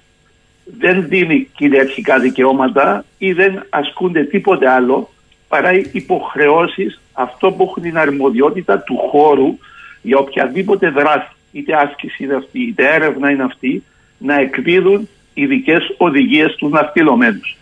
Δεν έχω υπόψη μου την σύγκριση μεταξύ των ΑΟΣ κατά να πούμε ε, όπως έχει κρυφθεί ε, από την Μανιάτη, από την ε, πούμε κήρυξη εκείνη διότι εκείνη, εκείνη η νομοθεσία του 2011 έχει, ναι, έχει, είναι η ανακήρυξη ΑΟΣ και καθορίζει μάλιστα και τον τρόπο που η Ελλάδα ασκεί και εφαρμόζει αυτή την γραμμή της αποκλειστικής οικονομικής της ζώνης, αλλά κάπου αυτό αναιρείται γιατί έχει μια παρένθεση και λέει όταν κηρυχτεί. Αν έλεγε η παρένθεση όταν οριοθετηθεί, θα είχε παραπάνω και καλύτερη ρευταξία. Όμως δεν συγχύζουμε τα δύο. Για να σας πω ένα παράδειγμα. Η Κύπρος έχει ένα FIR που εγγύζει σχεδόν της Τουρκίας, της Συρίας, του Λιβάνου, του Ισραήλ και της Αιγύπτου παρόλο που εμείς έχουμε οριοθετήσει κανονικά τη ΑΟΣ μας μεταξύ Αιγύπτου, μεταξύ Λιβάνου, μεταξύ Ισραήλ, δεν ανατρέπει ή δεν συσχετίζει την, το όριο της ε, ε, ΑΟΣ με το όριο της, του FIR. Διότι η FIR έχει άλλο αποστολή Σωστό. και το, ο- η, η αποκλειστική οικονομική ζώνη Άλλη. άλλη- άλλα δικαιώματα και άλλες υποχρεώσεις. Άρα να μην, Άρα. να μην τα μπλέκουμε Ε, να πά- λίγο. για- Να Ναι. πάμε εκεί. Να πάμε εκεί στο, που, που λέτε για τη Μάλτα, τη Λιβύη, Τριεστές κλπ. Αυτό εγώ δεν ξέρω την, αν θα την πούμε ε, εν δυνάμει ή ιονή οριοθέτηση ε, Μανιάτη δεν την, συσχε- δεν την έχω μπροστά μου σε σχέση με το FIR Αθηνών ή το FIR ε, Μάλτας ή το FIR ε, Λι- Λιβύης. Αυτά τα πράγματα όμως είναι καθαρά μια τυπική διαδικασία που προ- δεν προσδίδει κα- ιδιαίτερα εκτός από σημειολογικά δικαιώματα στις χώρες. Για να καταλάβετε είναι διεθνή νερά εκεί. Κάτω από τον όρο της κυριαρχίας είναι διεθνή ύδατα. Τέτοιες έρευνες σεισμα- σεισμογραφικές και άλλες και ωκεανογραφικές και ακαδημαϊκές ο κάθε ένας δικαιούται να κάνει φτάνει εάν είναι μέσα στις αρμοδιότητες να εκδώσει ναύτεξ. Η τάδε χώρα, η άλλη χώρα, για τις περιοχές εκεί πρέπει να εκδώσει η χώρα η οποία έχει την υποχρέωση, για μένα είναι υποχρέωση, να εκδώσει ειδική ναύτεξ, να καλύπτει την περιοχή αυτή. Εάν δεν είναι και οριοθετημένη από την οικονομική ζώνη, έχει την ειδική υποχρέωση για, για να ενημερώσει τις χώρες που εμπίπτουν αυτές οι έρευνες που κάνει στην ΑΟΣ είτε της Κύπρου είτε της Ελλάδος ή της Λιβύης ή κλπ να ενημερώσει τη χώρα ότι θα κάνει αυτή τη δραστηριότητα μέσα στις αποκλειστικές οικονομικές τους ζώνες. Τώρα, εάν είναι νομικά κατοχυρωμένη η αποκλειστική οικονομική ζώνη της Ελλάδος, για μένα αυτά, οι- αυτές οι, οι άδειες που έχουν εκδοθεί και η, η ανάληψη αυτών των ερευνών από εγνωσμένους οίκους διεθνείς, αυτά σιγά σιγά δημιουργούν μια de facto, αν δεν δεχτούμε το de jure, που ορίζει μια συμφωνία οριοθέτησης. Σαφές αυτό που λέτε. Να πω ότι Ναι, μάλιστα. οι έρευνες νοτιοδυτικά και δυτικά είναι βορειότερα της δυνητικής μέσης γραμμής με τον νιό- νόμο Μανιάτη. Αυτό Άρα κάτι. εντό- εντός της, εντός της ενδυνάμει, ας πούμε, Ναι, ναι. ε, ζώνης της Ελλάδος. Εμείς λέμε ενδυνάμει ακόμη στην Ελλάδα. Δυστυχώς τα, τα έχετε Ναι, ξαναπεί, ναι. κύριε Ζήνονο. Ε, η Ναύτεξ και οι Ναύτεξ εκδίδονται και είναι ευθύνη τήρησης στον οργανισμό στην Ισπανία; Ναι, νομίζω έχω ακόμη, ε, ε, είναι χωρισμένα. Αυτά έρχονται Ναβάρια 1, Ναβάρια 2, Ναβάρια 3. Το Ναβάρια ε, 4, αν έχω υπόψη μου από τότε, ε, navigation area, δηλαδή Ναι, ναι. ναυτιλιακές περιοχές, τη συντονίζει η Ισπανία. Και από καιρό, ε, από καιρό σε καιρό αναθεωρούνται οι ζώνες περισσότερο, αλλά οι σταθμοί οι οποίοι εκτίζουν ε, ε, ναύτεξ. Μπορεί ας πούμε σταθμός Ρεθύμνου ή σταθμός ξέρω εγώ. Δεν αλλάζουν πολύ εύκολα οι περιοχές αρμοδιότητας ε, του FIR. Μάλιστα. Δεν αλλάζουν. Όχι Σαφές. του FIR, ε, διότι βάσει του FIR που προβάλλονται στη θάλασσα οι ευθύνες αυτές να εκδώσουν ναύτεξ προβάλλονται, προβάλλεται το FIR και στη θάλασσα. Σαφές. Α- Ακόμα και η έρευνα και η διάσωση δεν γίνεται στον αέρα. Και αυτό προέκυψε, ξέρετε, από το γεγονός ότι έχει, είχαν ο- οριοθετηθεί ε, οι περιοχές ευθύνης πληροφοριών αεροπλοείας από καιρό. Και είναι διαχωρισμένος σχεδόν όλος ο κόσμος κάτω από το ΑΙΚΑΟ κλπ. Από τη σύμβαση του Μετά, Σικάγο, όταν αν δεν θυμάμαι είχε- καλά. Ναι. αν προέκυψε η, η ανάγκη και σίγουρα η ανάγκη να, μιας ευδομούμενης κοινωνίας να ανατρέχουν και να συντρέχουν στην έρευνα και διάσωση. Και για να έχει μια εφταξία ανα- η, η αναζήτηση της ευθύνης για να κάνουν διάφορους σταθμούς. Οι περιοχές είναι η προβολή της, του FIR στη θάλασσα. Σαφές. Διότι οι οριοθετήσεις δεν μπορούσαν να γίνουν. Βλέπετε, μέχρι σήμερα ακόμα υπάρχουν παρεξηγήσεις να οριοθετήσεις. Ε, ΑΟΣ ή φασπρεπίδα ή οτιδήποτε άλλο. Τώρα θέλω να έρθω στο κρίσιμο. Επειδή εί- εί- είστε για μένα ένας από τους κορυφαίους, όχι για μένα, και για τους συναδέλφους σας γεωδέτες, ειδικού σκοπού, θέλω να σας ρωτήσω, έχει ανοίξει μια συζήτηση σε επίπεδο γεωφυσικής ότι είναι κρίσιμο σημείο τα, να ελεγχθούν οι περιοχές νότια και νοτιοανατολικά της Κρήτης. Εδώ μπαίνουμε στα θερμά ζητήματα που έχουν σχέση με την οριοθέτηση ΑΟΣ με τη Λιβύη, την πλήρη οριοθέτηση με την Αίγυπτο, την οριοθέτηση με την Κύπρο και πολλοί λένε ότι μπορεί η ιστορία μεταξύ Ελλάδας-Λιβύης, η οριοθέτηση, να μας στείλει σε ένα διεθνές δικαστήριο όπου από πίσω θα είναι από τη Λιβύη η Τουρκία να υπάρξει μια συμφωνία και το αντίτιμο της συμφωνίας να είναι από την πλευρά του Καστελορίζου μειωμένη επίρρεια για την Ελλάδα άρα να κοπεί εφαπτωμένη με την Κύπρο γιατί το σύμπλεγμα του Καστελορίζου δίνει το πλεονέκτημα της εφαπτωμένης των δύο ΑΟΣ Ελλάδας και Κύπρου και εκεί να μπει σφίνα η Τουρκία. Εσείς μου λέτε, σας θυμίζω από την προηγούμενη εκπομπή ότι δυστυχώς για την ώρα, για την ώρα, είστε πολύ προσεκτικός, η τμηματική οριοθέτηση με την Αίγυπτο έχει φέρει το θέμα αυτό απάνω. Ναι, κοιτάξτε, δείτε. Το να, να ανατρέχει σε κάποιο διαιτητή ή σε κάποιο δικαστήριο για να διευθετήσει κάποια διαφορά, πρέπει να υπάρχει διαφορά. Εάν δεν υπάρχει διαφορά, σημαίνει αφήνεις στον τρίτο να αρχίσει ε, από την αρχή και να συζητά. Εάν το νησί αυτό είναι δικό σου, εάν σε αυτό το, η περιοχή δικαιούσε να κάνεις ευθεία σε αυτόν τον κόλπο, ε, βασική γραμμή εννοώ, όλα αυτά. Η Κύπρος, η Κύπρος όπως είναι σήμερα, οριοθετημένη ξέρω εγώ κατά 50-60% η, η, η γραμμή ε, της αποκλειστικής οικονομικής ζώνης και να πάει στην Τουρκία, να, πάει, να προσφύγει σε διαπραγμάτευση ή σε δικαστήριο με την Τουρκία, είναι πολύ απλά τα πράγματα. Γιατί η Κύπρος έχει καταθέσει, έχει κηρύξει τη στενή έννοια την ολόκληρη την διεκδίκηση της την αποκλειστική οικονομική ζώνη σαν μέση γραμμή και οποιοδήποτε πειραζόμενος τρίτος ή θεωρεί ότι αδικείται ή είναι λάθος θα αναζητήσει διαπραγμάτευση. Εάν αποτύχει και αυτή η διαπραγμάτευση τότε θα προσφύγουν στο δικαστήριο. Αλλά σας ερωτώ εγώ, η Ελλάδα, τι έχει, μπροστά, τι έχει κάτω, πού είναι οι διαφορές της σε ό,τι αφορά την ΑΟΣ; Γιατί ακούω συνεχώς να λένε όχι μόνο ΑΟΣ θα πάμε στο δικαστήριο. Α, πώς θα πάει σε ΑΟΣ αφού δεν την έχεις ανακηρύξει για να έχω εγώ τρίτος ή το δικαστήριο την εικόνα της διεκδίκησης σου.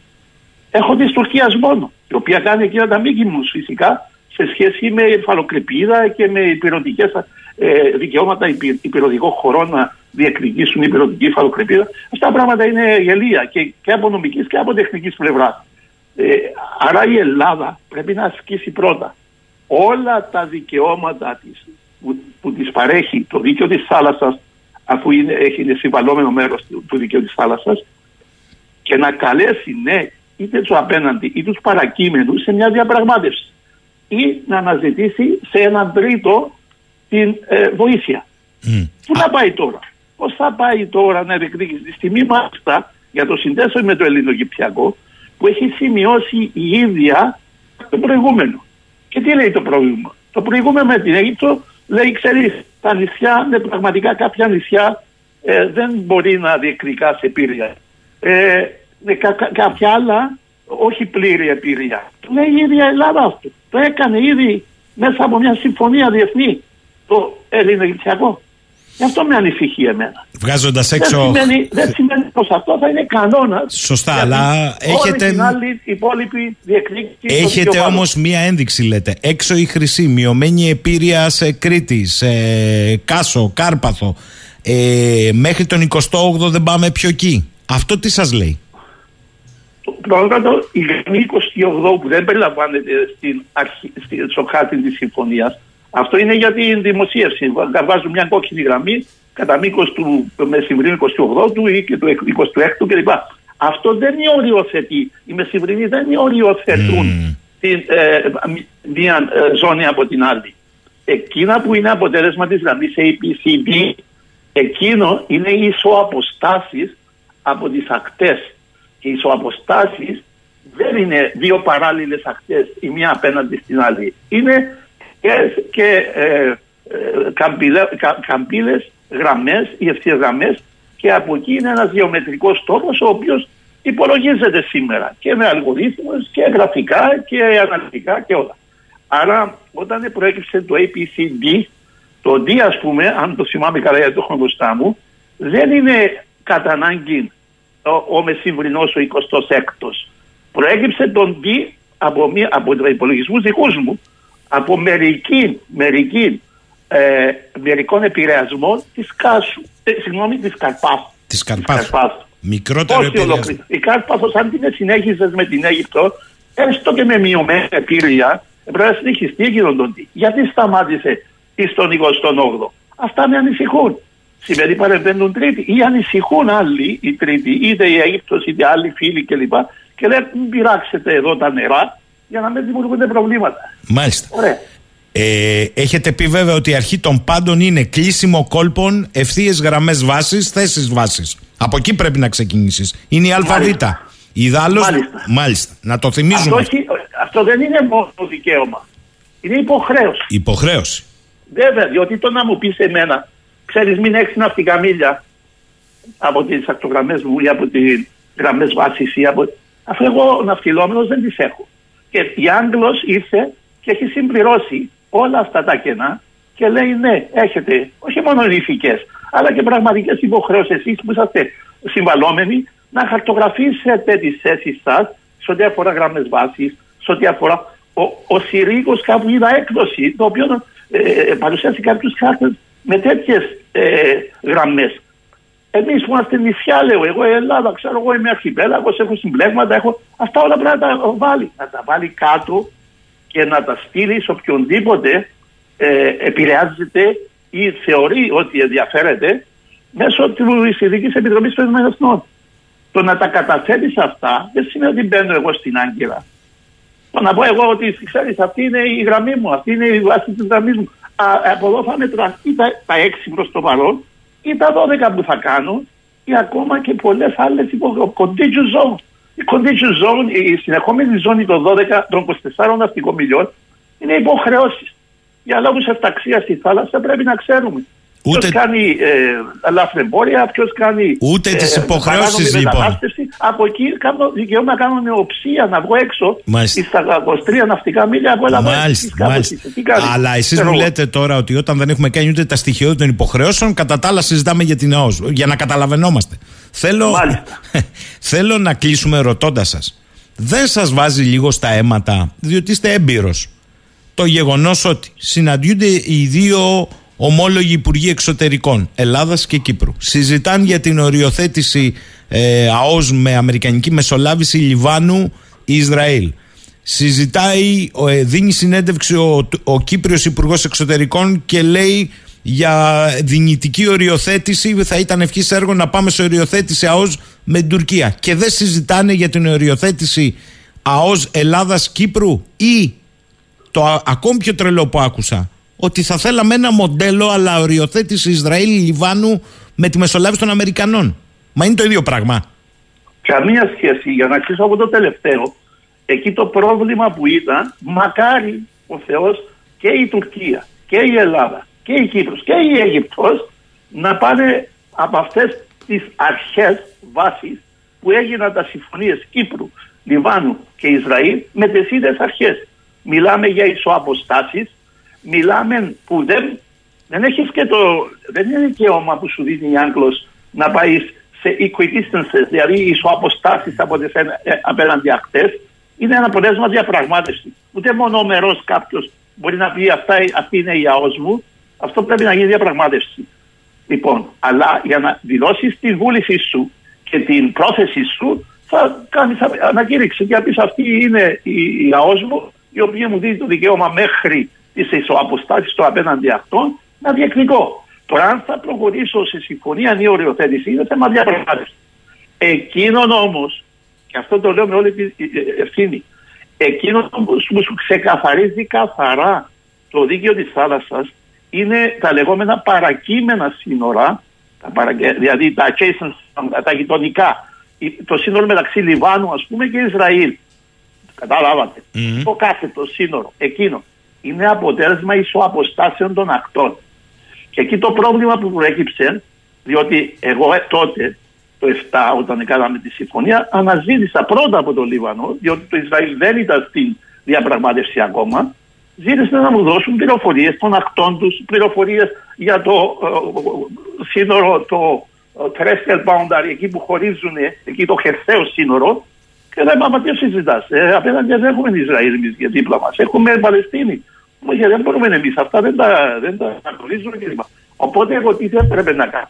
Έκανα μια ανεκτήμηση της γραμμής του Λιβάνου και εκτίμηση της πληροφορία που είχα τότε μάλιστα, που ήταν πολύ πενιχρέ και του Ισραήλ και αποφάσισα εκείνο το σημείο για το οποίο όμως υπήρχε πρόνοια, δεν το ονομάσαμε τριεθνέ, διότι δεν είχαμε αυτό το δικαίωμα, έλειπε ο τρίτος.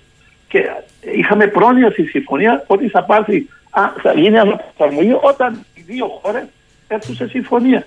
Και σήμερα ήταν το, ο Χολστέιν που του λένε και καλός άνθρωπος επενεύει. Είναι μια παρέμβαση, τεχνική εννοώ, όχι πολιτική. Πολιτική είναι πολύ δύσκολα πράγματα. Διότι έκαμε πολιτική παρέμβαση. Τεχνική διατησία ήταν μια πρωτετούς φοιτητού της υδρογραφίας. Τόσο απλό λέτε. Εδώ Δεν στη, είναι το δι- πρόβλημα, ναι. στη Είναι δική το μας πρόβλημα πολύ περίπτωση όμως λέτε δεν είναι το ίδιο. Καθόλου δεν έχουμε τίποτα δεν μοιάζει. Εμείς με την Τουρκία μοιάζουμε. Δηλαδή, αν εμείς φωνάξουμε του διαιτητή ή του ε, δικαστηρίου, έστω και της Χάγης που αυτό, έχουμε εκεί καθαρή εικόνα. Είμαστε εδώ, διεκδικούμε αυτό, εκείνη είναι εκεί. διεκδικούμε. Και να σας πω κάτι, οι διαφορές μας με την Τουρκία στο βόρειο μέρος σε σύγκριση με το εκείνο το Mickey Mouse το, που έκανανε με ψευδοκράτος δεν είναι μεγάλη διαφορά. Μάλιστα. Η διαφορά Δηλαδή, αν Ελλάδα. δεν Φωνάζαμε του ψευδοκράτους, ε, αυτά Σαφές. Η διαφορά Ελλάδα-Τουρκία είναι το ίδιο; Α, τι είναι το ίδιο; Να σας πω κάτι να καταλάβει και ο κόσμος. Όταν, εγώ, όταν εσύ φωνάζεις ενός ειδικού, τοπογράφου ή οποιοδήποτε, να το κάνω πολύ απλά. Να σου οριοθετήσει το σύνορο σου με τον γείτονα γιατί έχετε διαφορές. Για να κάνεις περίφραξη. Δηλαδή να, να οριοθετήσεις την ΑΟΣ σου. Να κάνεις περίφραξη. Και μάλιστα λέει ε, ε, ο, ο γείτονας σου έφυγε μια στιγμή, μα εκείνα τα δύο δωμάτια έχουμε, που έχεις εκεί μέσα, ξέρω εγώ τα πόσα μέτρα, ε, ε, έχεις υποχρέωση να μην. Ε, δεν δικαιούσε να τα ε, επιπλώνεις. Έχεις κάνει πνευμάτια και εγώ δεν θέλω να έχεις πνευμάτια μέσα. Άκου τώρα. Πάμε να οριοθετήσουμε το σύνορο και ο γείτονας μου μιλάει για τον εξοπλισμό των υπνοδωματιών μου. Αν δικαιούμαι να έχω όπλα μέσα, αν δικαιούμαι να βάλω έπιπλα ή όχι. Και ύστερα λέει, μα και αυτά τα δωμάτια τα δύο που έχεις τα βοηθητικά, και αυτά δεν είναι δικά σου. Για πια, αυτά τα νησιά δεν είναι δικά σου. Αυτές οι νησίδες δεν είναι δικές σου. Θα επιμένω λοιπόν να έρθει να μου συζητήσει την περίφραξη μου. Σαφές. Είναι λογική αυτή να συζητώ με τον γείτονα Όχι, μου, καμία. την περίφραξη μου. Επειδή επήγε ο χρόνος, θέλω να σας ρωτήσω με μία κουβέντα. Δεν θα έπρεπε να συζητάει η Ελλάδα και η Κύπρος την οριοθέτηση μεταξύ τους; Κοίταξε, εάν δεν την συζητήσει, αν δεν τη συζητήσει, που πρέπει να τη συζητήσει, τουλάχιστον η Ελλάδα, δεν ξέρω μέσα από τους χάρτες Μανιάτη, εάν θεωρείται ότι είναι κήρυξη, να κηρύξει με αμοιβαία τέλος πάντων συμφωνία το, σύνορο, το κοινό σύνορο των ΑΟΣ τους και να καλέσουν τους τρίτους που είναι η Αίγυπτος και από πάνω είναι η Τουρκία να καλέσουν τους τρίτους να συζητήσουν και να σχολιάσουν τις θέσεις. Αν δεν, το Διότι δεν κάνουμε, μπορεί- αν δεν το κάνουμε ούτε αυτό, ο τρίτος θα παρευληθεί μεταξύ ημών. Σωστά; Ε, βέβαια, διότι ε, έδωσες, έδωσες δικαιώματα με το, τουρκο, με το ελληνο-αιγυπτιακό. Δηλαδή, θα πάω να α, α, προτάξω τη στρογγύλη. Εγώ, διότι είναι η στρογγύλη που μου διάκοσε δύο ναυτικά μίλια με την Ελλάδα. Άρα, ε, ε, μπορεί να, να, να, χαρα- να συμφωνηθεί η Κύπρος με την Ελλάδα από κοινού ποια είναι η, το σύνορο των δύο, το όριο των δύο αόστρους των κοινο- του κοινού σύνορου και να αναζητήσουν από τον τρίτο μέσω πάλι της Ειδική Επιτροπής των Εθνών για να οριστεί το τριεθνές Κύπρου, Ελλάδος, Τουρκίας και το τριεθνές Κύπρου, Αιγύπτου ε, Ελλάδας. και Ελλάδος. Σαφές.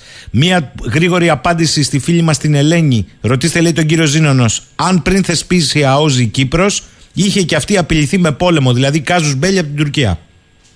Μα με την Τουρκία είμαστε σε εμπόλεμη κατάσταση. Τι άλλο θα έλεγε ο κύριος Ζήνονο. Γιατί βεβαίως. κά- να μην ξεχνάμε ότι ένα σημαντικό τμήμα της Κυπριακής Δημοκρατίας είναι υποκατοχή. Να μην το ξεχνάμε αυτό. Και απειλείται συνεχώ, απειλείται συνεχώς και το υπόλοιπο.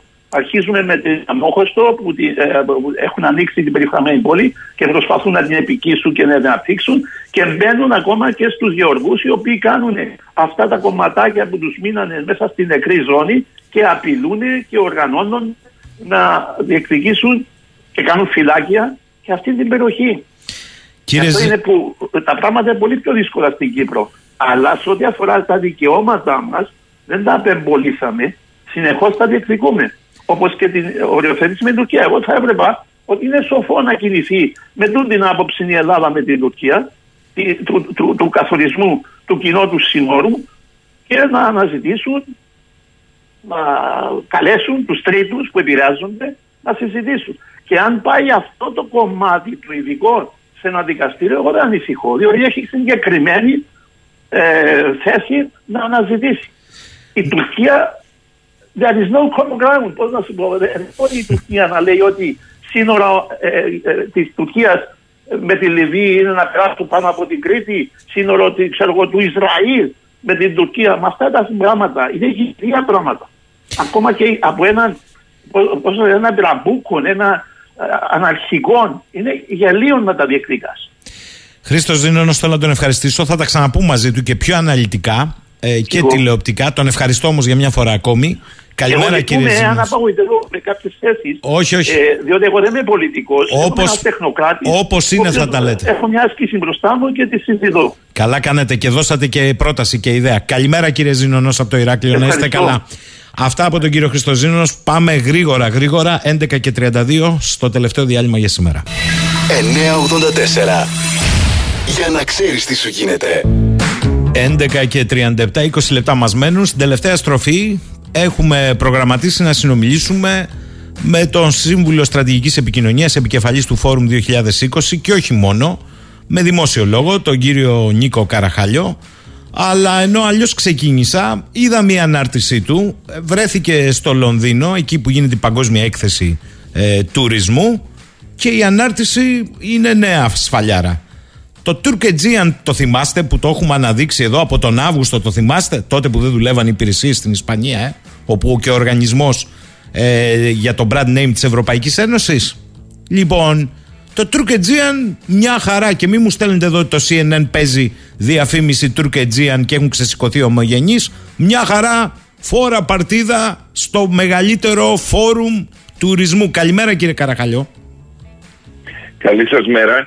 Ε, επιτρέψτε μου να ξεκινήσω με ένα ερώτημα εγώ σε εσάς για να φτιάξεις και το κλίμα πριν πάμε στα Τουρκετζίαν που θα το χαλάσουν.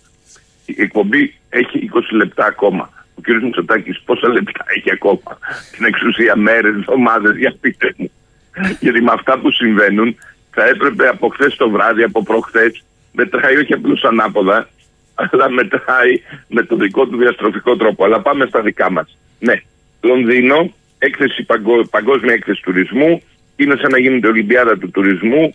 Μετά από τα χρόνια του COVID, ουσιαστικά ήταν μια λαμπρή γιορτή. Η Ελλάδα είχε ένα πανέμορφο πρωτοποριακό περίπτερο με πολλά στοιχεία digital. Ο κύριος Κικίλιας ήταν εκεί, οι αρμόδιοι του, ε, του industry ήταν εκεί και από την πλευρά της χώρας και νομίζω ότι θα έχουμε μια πολύ καλή τουριστική χρονιά. Όμως, ούτε πέντε μέτρα πιο εκεί, ακριβώς παράπλευρα, μεσοτυχία που λέμε, θυμάστε πώς ήταν η μεσοτυχία Μητσοτάκη Χριστοφοράκου, εδώ είχαμε μια ούτε τείχος, ούτε τίποτα, μια μουκέτα. Χώριζε το ελληνικό περίπτωμα από το τουρκικό. Και τι έγραφαν οι οθόνες του τουρκικού περίπτερου παντού; Τουρκετζιαν.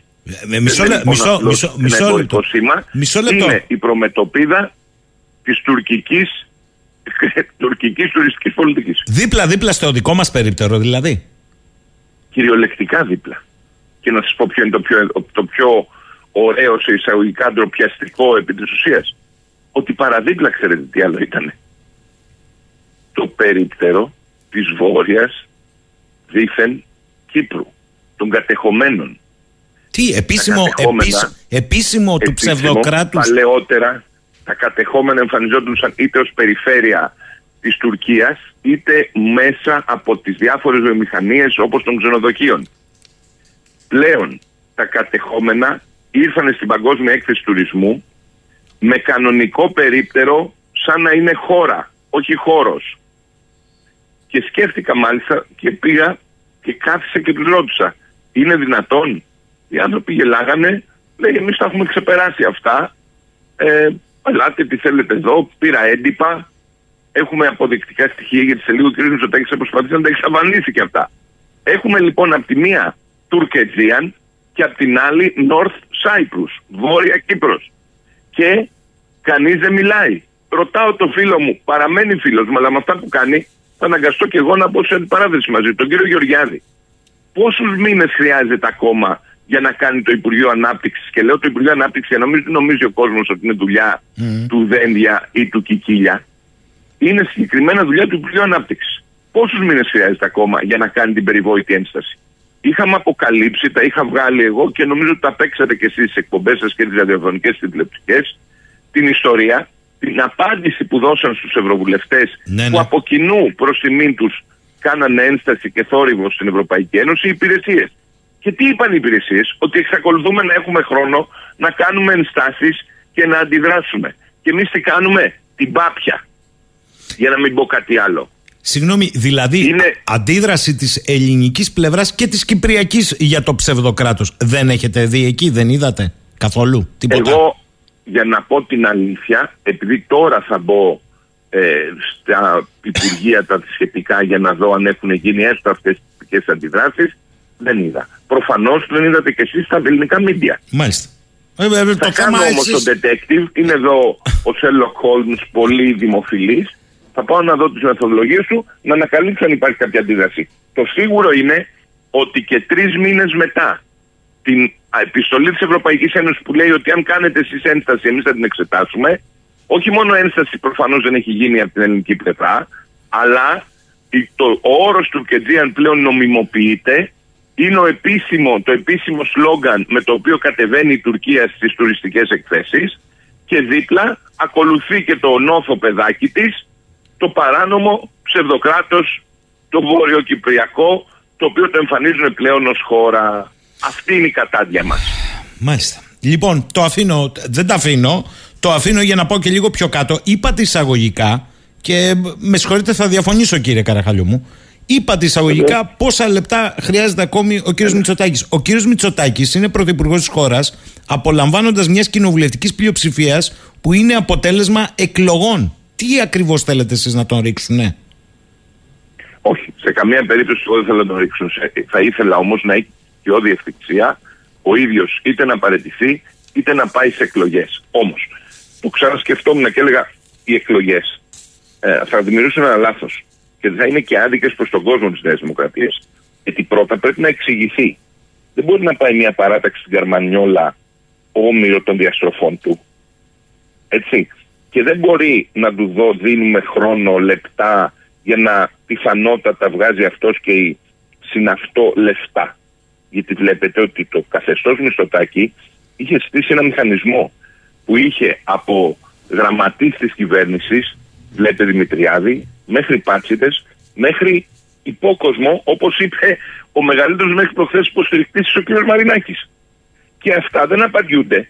Μπορούμε να πάμε σε εκλογές να ανοίξει η προεκλογική διαδικασία και ο ΣΥΡΙΖΑ αντί για σποτάκια να βγάζει ονόματα υπουργών που παρακολουθούν το. Θα ήταν μια εκλογική καταστροφή. Άρα, ναι, θα έπρεπε να φύγει και να έχει παραιτηθεί. Ναι, θα έπρεπε δεύτερη επιλογή να πάει σε εκλογές. Αλλά με ένα τεράστιο αστερίσκο να έχει δώσει εξηγήσεις. Ο Κώσος Καραμανλής από το νησί σας, από την Κρήτη, στις αρχές Αυγούστου, είπε κάτι πολύ απλό. Ότι πρέπει να έρθουν όλα στο φως. Ότι για να μπορεί να κυκλοφορεί ως πρωθυπουργός, ως πολίτης θα έλεγα εγώ, ούτε καν ως πολιτικός, θα πρέπει να τα δει, ρίξει όλα στο φως. Μετά από λίγο βγήκε μια φίλταντη κορυφαία πολιτικός από την Κρήτη και μίλησε για το δόγμα Ομερτά. Το δόγμα Ομερτά που έβαλε η κυρία Μπακογιάννη στη δημόσια ατζέντα, ο κ. Μητσοτάκης το έκανε πράξη. Και στην επιτροπή την εξεταστική στήθηκαν τα πάντα, δεν ερωτήθηκε κανείς και τώρα ξανακαλούν, λέει, εχθές το μεσημέρι το διάβασα, το Μπίτσιο, το Λαβράνο, ονόματα που ήταν ταμπού. Ονόματα ταμπού βγαίνουν πλέον στο Μέγκα και τα λένε. Έπρεπε να βγει ο κύριος Πρετεντέρης για να έχει φως. Η δικαιοσύνη δύο μήνες που δεν κάνει καμία άρση απορρίτου είναι μια δικαιοσύνη που λειτουργεί. Ξέρετε, κ. Μητσοτάκης όταν ήρθε είχε ένα πολύ ε, βρώμικο σχέδιο στο μυαλό του. Το σχέδιο ήταν τόσο βρώμικο γιατί αφορούσε το πολίτευμα. Ήθελε να εγκαταστήσει, να εγκαθιδρύσει, πείτε το όπως θέλετε, να επιβάλλει ένα καινούριο καθεστώς στη χώρα. Τον νέο μητσοτακισμό. Εντάξει, Οι τώρα αυτό προϋποθέσεις είναι γι' μια αυτό- πολιτική Να σας το εκτίμηση, πω. κύριε Καραχαλιού. μου, Δεν αλλά είναι θα πολιτική σας, εκτίμηση. θα σας η πει. πολιτική, η- το καθεστώς για να χειριστεί χρειάζεται, έχει κάποιες προποθέσει. Η πρώτη προπόθεση είναι έλεγχος των πολιτών. Τον έκανε ή δεν τον έκανε με τα μέσα που τον στηρίζανε αναφανδόν και αυτό έχει να κάνει με την δημόσια ενημέρωση. Ήθελε και πληροφορίες. Όχι μόνο πληροφορία προς τα έξω, αλλά και από μέσα. Οι πληροφορίες τι χρειαζόντουσαν χρήμα. Ξέρετε, το 25.000 ο αριθμός αυτός τον οποίο ξεχνάμε όλοι. Πάμε και αμφισβητούν, πάνε και αμφισβητούν αν ήταν 33 ή 103 και αν ο, ο Βαξεβάνης είχε δικαίωμα να μεταδώσει, συγγνώμη, να, να αναφέρει αυτά τα ονόματα που φέρονται ως παρακολουθούμενοι. Γιατί δεν ρωτάνε τον κύριο Ράμο ποιοι είναι οι 25.000, προσέξτε τον αριθμό, μια ολόκληρη πόλη που μόνος του α- είπε ότι παρακολουθούνται. Έχουμε δηλαδή 25.000, γι' αυτό σου μιλάω για καθεστώς. Δεν είναι πολύ. Όταν έχεις 25.000 συμπολίτες σου να τους ψάχνεις, να ακούς τα μηνύματά τους, επισήμως, δεν το αρνήθηκε αυτό ο Μητσοτάκης. Εγώ αν ήμουν δημοσιογράφος προχθές, όπως ήταν ο κ. Χατζηνικολάου, δεν τον ρώταγα για το Βαξεβάνη που μπορεί να λέει ότι θέλει να τον παρουσιάζει στου Νεοδημοκράτες ως τον κόκκινο διάβολο.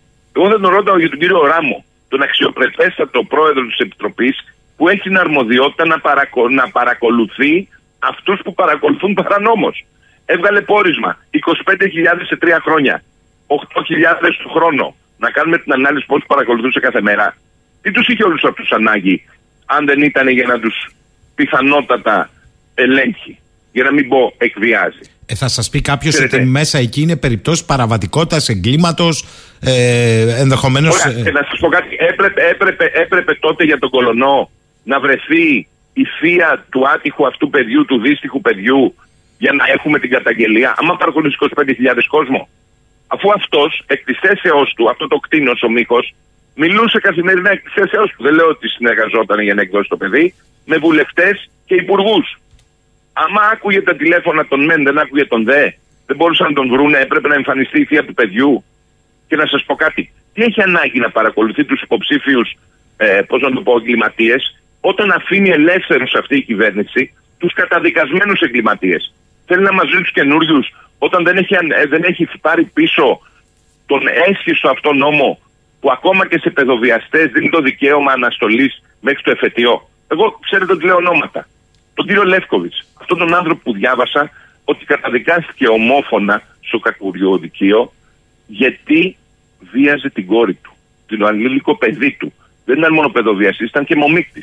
Ο άνθρωπος αυτός είναι ελεύθερος, το παίζει παράγοντα στα Γιάννενα, ήταν υποψήφιος με συγκεκριμένο κόμμα, συγκεκριμένου χώρου, αυτό το, πώς το λένε, ε, ε, ε, γέφυρα το λέγαν τότε, δράση κλπ. Ήταν παράγοντας και το έπαιζε μάγκας με τη Νέα Δημοκρατία και τώρα το παίζει διπλά μάγκας, γιατί ενώ έκανε αυτό που έκανε στο άτυχο παιδάκι του, αυτή τον κατηγγείλει κόρη του, κυκλοφορεί ελεύθερος. Αντί να ψάχνουν για τους ε, για τους επώνυμους, να ψάξουν για τους ανθρώπους που καταδικάστηκαν και κυκλοφορούν ελεύθεροι. Με βλέπετε οργισμένο, γιατί αυτό είναι μια τεράστια υποκρισία. Είναι μια τεράστια υποκρισία. Δεν υπάρχει αυτό που ζούμε ποτέ. Ξέρετε, ο κύριος Μητσοτάκης έχει το σύνδρομο του πρώτου. Ήθελε παντού να φαίνεται πρώτος, να πάσχει από αυτό το σύνδρομο. Γι' αυτό βλέπετε και στην τελευταία συνέντευξη πάλι μιλούσε για πρωτιές. Έλεγε ότι είναι η πρώτη κυβέρνηση που στην Ευρώπη θα αντιμετωπίσει το παγκόσμιο πρόβλημα των παρακολουθήσεων. Έλεγε ότι πέ- υπάρχουν 500 τέτοιου τύπου συστήματα στην αγορά χωρίς να διευκρινίζει αν είναι της Ελλάδας ή του εξωτερικού. Και το ερώτημα είναι μετά από 3,5 χρόνια τι κάνει. Ξέρετε, ο Μητσοτάκης με το σύνδρομο του- του πρώτου ε, δείχνει όλα τα σύνδρομα που είχε από παιδί. Ποτέ δεν τον είχαν ως πρώτη επιλογή ούτε οι γονείς του, ούτε οι συμμαθητές του, ούτε οι φίλοι του, κούλοι τον λέγανε, ούτε οι συνεργάτες του, ούτε οι βουλευτές του. Και τώρα που με όποια συμμαχία με το διάβολο έκανε, κατάφερε να, να, να, να ρηγηθεί στην εξουσία, λέει τώρα θα σας δείξω εδώ, θα, σ- εγώ θα σας εκδικηθώ. Κύριε Καραχαλιό, Λέω- να ρωτήσω. Λέω ότι εμείς δεν μπορούμε από τη μεταπολίτευση και μετά να έχουμε ένα χρη- πρωθυπουργό που χρησιμοποιούσε μαζικά χουντικέ πρακτικές για να κυβερνήσει με αντίστοιχο τρόπο με αυτό των συνταγματαρχών. Ο Πρωθυπουργό. Αυτό δεν έχει προηγούμενο. Θα είναι ο πρώτος πρωθυπουργός που θα πέσει με τέτοιο γδούπο, ενώ είναι 10 μονάδες συζήτησαν δημοσκοπήσει μπροστά. Αυτό θα είναι το πρώτο που θα έχει ως μετάλλιο, αλλά θα είναι τσίκινο, δεν θα είναι χρυσό. Ο Πρωθυπουργός, πάντως στη συνέντευξη την οποία ε, αρκετές αναφορές κάνατε, είπε ανοιχτά ότι εγώ δεν λέω ότι δεν υπάρχει ένα κέντρο με ένα παράνομο λογισμικό που πραγματοποιεί παρακολουθήσεις. Αλλά αυτό είναι άλλο θέμα από το να το συνδέεται με μένα. Πάμε λοιπόν. Αυτό το κέντρο φέρεται ότι έχει από πίσω μια εταιρεία. Η εταιρεία αυτή φέρεται να έχει εξελιχθεί ως κέλυφος άλλης εταιρείας η οποία ανήκει στον κύριο Δημητριάδη. Ο κύριος Δημητριάδης φέρεται, τα λέω όλα αυτά τα φέρεται σε εισαγωγικά αλλά και ουσιαστικά για να μην σας τρέχει το ραδιοτηλεοπτικό και να μην μας κάνουν αγωγές, αλλά ας μας κάνουν, να είναι εταιρεία του κυρίου Λαβράνου. Ο κύριος Λαβράνος φέρεται να είναι κουμπάρος του κύριου Δημητριάδη. Ο κύριος Λαβράνος φέρεται να είναι κουμπάρος και άλλου υπουργού κλειδί της κυβέρνησης, ο οποίος έχει σχέση με την άμυνα. Να βγουν να μας πούνε πόσοι από αυτούς έχουν κουμπαριές με τον Λαβράνο και να βγει ο Λαβράνος στην Επιτροπή να πει από πού αγόρασε την, εκ- την εταιρεία του. Να σας πω το χειρότερο. Αυτά είναι τα της Ελλάδος που ίσως και μεταξύ μας μπορεί σε εισαγωγικά να τα βρούμε. Να πέσει ο Μητσοτάκης στις εκλογές και να ξαναβρει και είναι η δημοκρατία την πορεία της και η Ελλάδα να, να ορθοποδήσει. Όμως η εταιρεία που εκπροσωπεί ο Λαβράνος είναι Ισραηλινών συμφερόντων. Το είπε ο κύριος Ο φερόμενος Πικραμένος χθες. ιδιοκτήτης της και δεν είναι φερόμενος εδώ, μιλάμε πλέον για τον κύριο Ντάλιαν, είναι πρώην στέλεχος της περιβόητης ομάδας 81 του Ισραήλ, της Ισραηλινής αντικατασκοπίας του στρατού. Δηλαδή, ο κύριος Λαβράνος συνδιχειριζόταν, αν όλα αυτά αποδειχθούν, με, τον, με το παρακράτος το Ισραηλινό, πιθανότατα, και εδώ ξαναρχόμαστε στα κατεχόμενα, με σερβερς που βρισκόντουσαν στα κατεχόμενα της Κύπρου. Και γιατί βρισκόντουσαν εκεί, γιατί εκεί δεν υπάρχει αρχή, δεν υπάρχει τέλος, είναι όλα ελεύθερα για όποιους έχουν να πληρώσουν. Λοιπόν, τα παρα, το παρακράτος της Ελλάδας είχε άκρες και βάση τους πιθανούς σερβερς της Ιντελέξας στο παρακράτος της, του, το, του, τουρκοκυπριακό. Καταλαβαίνετε γιατί μιλάμε. Δηλαδή οι στρατηγικοί μας αντίπαλοι, χώρες οι οποίες μας απειλούν καθημερινά να κάνουν το μισό Αιγαίο δικό τους, όπως η Κύπρος, έχει στο προτεκτοράτο της τους σερβερς με τους οποίους ακούγανε τον κύριο Δέλια, τον κύριο Φλόρο, τη μισή πολιτική ηγεσία της χώρας και την άλλη μισή επιχειρηματική ηγεσία. Ξέρετε, έπρεπε να περιμένουμε ένα πέναλτι για να γίνει έξαλλος ο κύριος Μαρινάκης, να μπορέσει να βγει ο κλοβός της μητσοτακικής προπαγάνδας από τα αυτιά των δημοκρατών. Εμένα με κάνει έξαλλο, όχι η στάση του κύριου Μητσοτάκη. Εγώ τον κύριο Μητσοτάκη τον ήξερα από το σχολείο. Παίζαμε μονό τρεις εναντίον τριών φίλοι στο μπάσκετ και μας έκλεβε στο σκορ. Αυτός ο άνθρωπος, όταν θα είχε δύναμη, δεν θα έκανε το ίδιο με τη δημοκρατία την οποία την βιάζει κάθε μέρα. Το πρόβλημά μου είναι οι 155, και ξέρω τους δύο πρωθυπουργούς γιατί έχουν μιλήσει, βουλευτές της Νέας Δημοκρατίας, τους έχω πει αθόρυβους, τους λέω πλέον άλαλου, αλλά αυτοί πρέπει να πάρουν την παράταξη στα χέρια τους. Δεν μπορεί ο νεοδημοκράτης που δεν έχει κανένα τρόπο να εκφραστεί, έχουν καταργηθεί τα όργανα. Τα όργανα υπάρχουν γιατί είναι δοτά. Δεν εκλέγεται κανείς, ούτε ο πρόεδρος ΣΟΝΕΔ, ούτε ο συνδικαλισμός υπάρχει. Καμία μαζική οργάνωση δεν εκλέγεται. Άρα το κόμμα δεν μπορεί να αντιδράσει. Εγώ λοιπόν απευθύνομαι στους βουλευτές της Νέας Δημοκρατίας να κρατήσουν ψηλά την τιμή της παράταξης. Έχουν καθυστερήσει ήδη υπερβολικά. Να, στα, να βγάλουν από πάνω στο πέμπλο του φόβου. Δεν είναι δυνατόν να είναι βουλευτές για να φοβούνται. Δεν είναι βουλευτές για να ονειρεύονται να γίνουν πάτσιδε.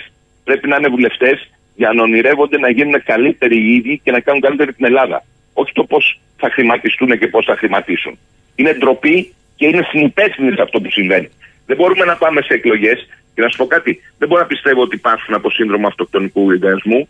Με την απλή αναλογική ούτως ή άλλως θα μείνουν 50 εκτός. Με αυτά που γίνονται θα πέσει η Νέα Δημοκρατία κάτω από 30%, θα μείνουν και άλλοι εκτός. Την έστω την αίσθηση της αυτοσυντήρησης δεν την έχουν. Λοιπόν, δεν μπορεί να τους κοροϊδεύει κατάμουτρα ένας ένας, εν αναμονή καταργημένος πρωθυπουργός. Ο άνθρωπος αυτός μετράει μέρες από το πότε θα φύγει από την πρωθυπουργία και πότε θα περάσει το κατόφλι του ειδικού δικαστηρίου και τον ανέχονται. Οπουδήποτε άλλο, σε οποιαδήποτε άλλη δημοκρατική χώρα, στο δυτικό ημισφαίριο, όχι θα είχε παραιτηθεί. Θα είχε ήδη κληθεί από εισαγγελείς για να δώσει απαντήσεις. Και αυτός ακόμα βγαίνει και έχει το θράσο να βγαίνει στα κανάλια και να ζητάει εξηγήσεις, λες και είναι ρεπόρτερ. Μα αυτός είναι επικεφαλής της χώρας. Τώρα θα κάνει ό,τι πρέπει να κάνει. Αφού έχει βγάλει το δόγμα ομερτά, αφού με νόμους έχει απαγορεύσει τη δημοσιοποίηση στοιχείων. Μόνο του τους έκανε, νόμους έκανε. Εγώ το, την φράση για το καθεστώς μπορώ να την τεκμηριώσω. Ο άνθρωπος πρώτη απόφαση που κάνει, που παίρνει με το που μπαίνει στο μαξί μου, είναι να πάρει την, αυτή την στα χέρια του. Γιατί; Η επόμενη του απόφαση είναι να μην δημοσιεύεται τίποτα και να τρως 10 χρόνια αν μιλάς για θέματα που αφορούν τη δίθεν εθνική ασφάλεια, την οποία μόνος του την ήθελε μονοπόλιο. Κάνει εξεταστική επιτροπή, η οποία δεν καλεί τους βασικούς υπεύθυνους. Και τώρα ξαναθυμάται μετά τη δημοσίευση του Βαξεβάνη να τους καλέσει τον Μπίτσιο, τον Λαβράνο και την άλλη συμμορία. Λοιπόν, η συμμορία αυτή έχει κουμπαριές και με τον Γρηγόρη Δημητριάδη και με ενεργεία υπουργό της κυβέρνησης. Έναν από τους προθήμου. Βορειοελαδίτη. Συνονόματό μου. Θα βγει να πει αν έχει κουμπαριά ή όχι. Κύριε... Πόσο θα κρύβονται; Κύριε Καραχάλιο, εδώ πρέπει να βάλω τελεία λόγω χρόνου, όχι τελεία σε εσάς, λόγω χρόνου. Ε, νομίζω όμως ότι ακούστηκε. ε, Βλέπω μια φόρτιση, μια οργή με πολλά προσωπικά στοιχεία. Μα να σας πω κάτι. Εμένα, εγώ το, το κόμμα αυτό το νοιάζομαι και το, το, το, ζω. Μεγάλωσα μέσα στη Ριγίλη. Λοιπόν, δεν μπορώ να βλέπω μια ολόκληρη παράταξη να ξεφτυλίζεται, αλλά και επειδή ζω αναγκαστικά, και θα σας πω άλλη ώρα τα προσωπικά μου και στο εξωτερικό, να υπάρχουν πλέον πρωτοσέλιδα που θυμίζουν την εποχή των Pampers, να υπάρχουν πρωτοσέλιδα που θυμίζουν την εποχή των συνταγματαρχών. Να κυκλοφορώ στο εξωτερικό και να μου μιλάνε φίλοι μου που ασκούν εδώ το επάγγελμα το δικό σας της δημοσιογραφίας για το τι συμβαίνει στην Ελλάδα και αν είναι δυνατόν να συμβαίνουν αυτά. Ένας άντε και μας έφυγε. 25.000 πώς μας έφυγανε. Αν ισχύουν αυτά που λέει ο Βαξεβάνης, αν ισχύουν, πώς θα μπορέσει να σταθεί την επόμενη μέρα; Μου λέτε. Και πώς θα σταθεί η χώρα; Μια χώρα που υποτίθεται στους 28 της Ευρώπης, μια χώρα υποτίθεται δημοκρατική, έχει τον Πρωθυπουργό να παρακολουθεί τον Υπουργό Εξωτερικών, τον Αρχηγό ΓΕΘΑ, το Μισό Υπουργικό Συμβούλιο και από ό,τι φαίνεται σε λίγο και τη γυναίκα του. Μα πού ζούμε; Μας κάνει, είμαι οργισμένος γιατί μας έχει κάνει να ντρεπόμαστε που ερχόμαστε από αυτή τη χώρα. Μια χώρα που φαίνεται να ανήκει στην Ευρώπη, αλλά προφανώς ανήκει σε άλλες υπήρου. Νίκος Καραχαλιός. Έχει ξεφτυλίσει τη δημοκρατία. Πρέπει να πάει σπίτι του το συντομότερο αφού έχει δώσει εξηγήσεις. Νίκος Καραχαλιός. Καλημέρα κύριε Καραχαλιό. Ευχαριστώ πολύ για αυτή τη συνομιλία σήμερα το πρωί. Καλή σας ημέρα από το Ηράκλειο. Καλή ημέρα για την Ελλάδα, εύχομαι. Να είστε καλά. Λοιπόν, ε, αυτά, αυτή είναι η πολιτική εκτίμηση του κύριου Καραχάλιου για τα εσωτερικά. Κρατήστε όμως και αυτά που είπε στην αρχή για το Τουρκετζίαν δεσπόζει στο περίπτερο της τουρκικής δημοκρατίας στον παγκόσμιο, στην έκθεση του Παγκόσμιου Οργανισμού Τουρισμού και δίπλα της τσουπ εμφανίστηκε επισήμως με ρεκλάμα και το ψευδοκράτος της τουρκικής, της λεγόμενης τουρκικής δημοκρατίας Βορείου Κύπρου. Καλημέρα σε όλους, να είστε όλοι καλά. Χρόνια πολλά σε όσους γιορτάζουν. Ραντεβού, να είμαστε καλά πρώτα. Δευτέρα 10 και κάτι. 984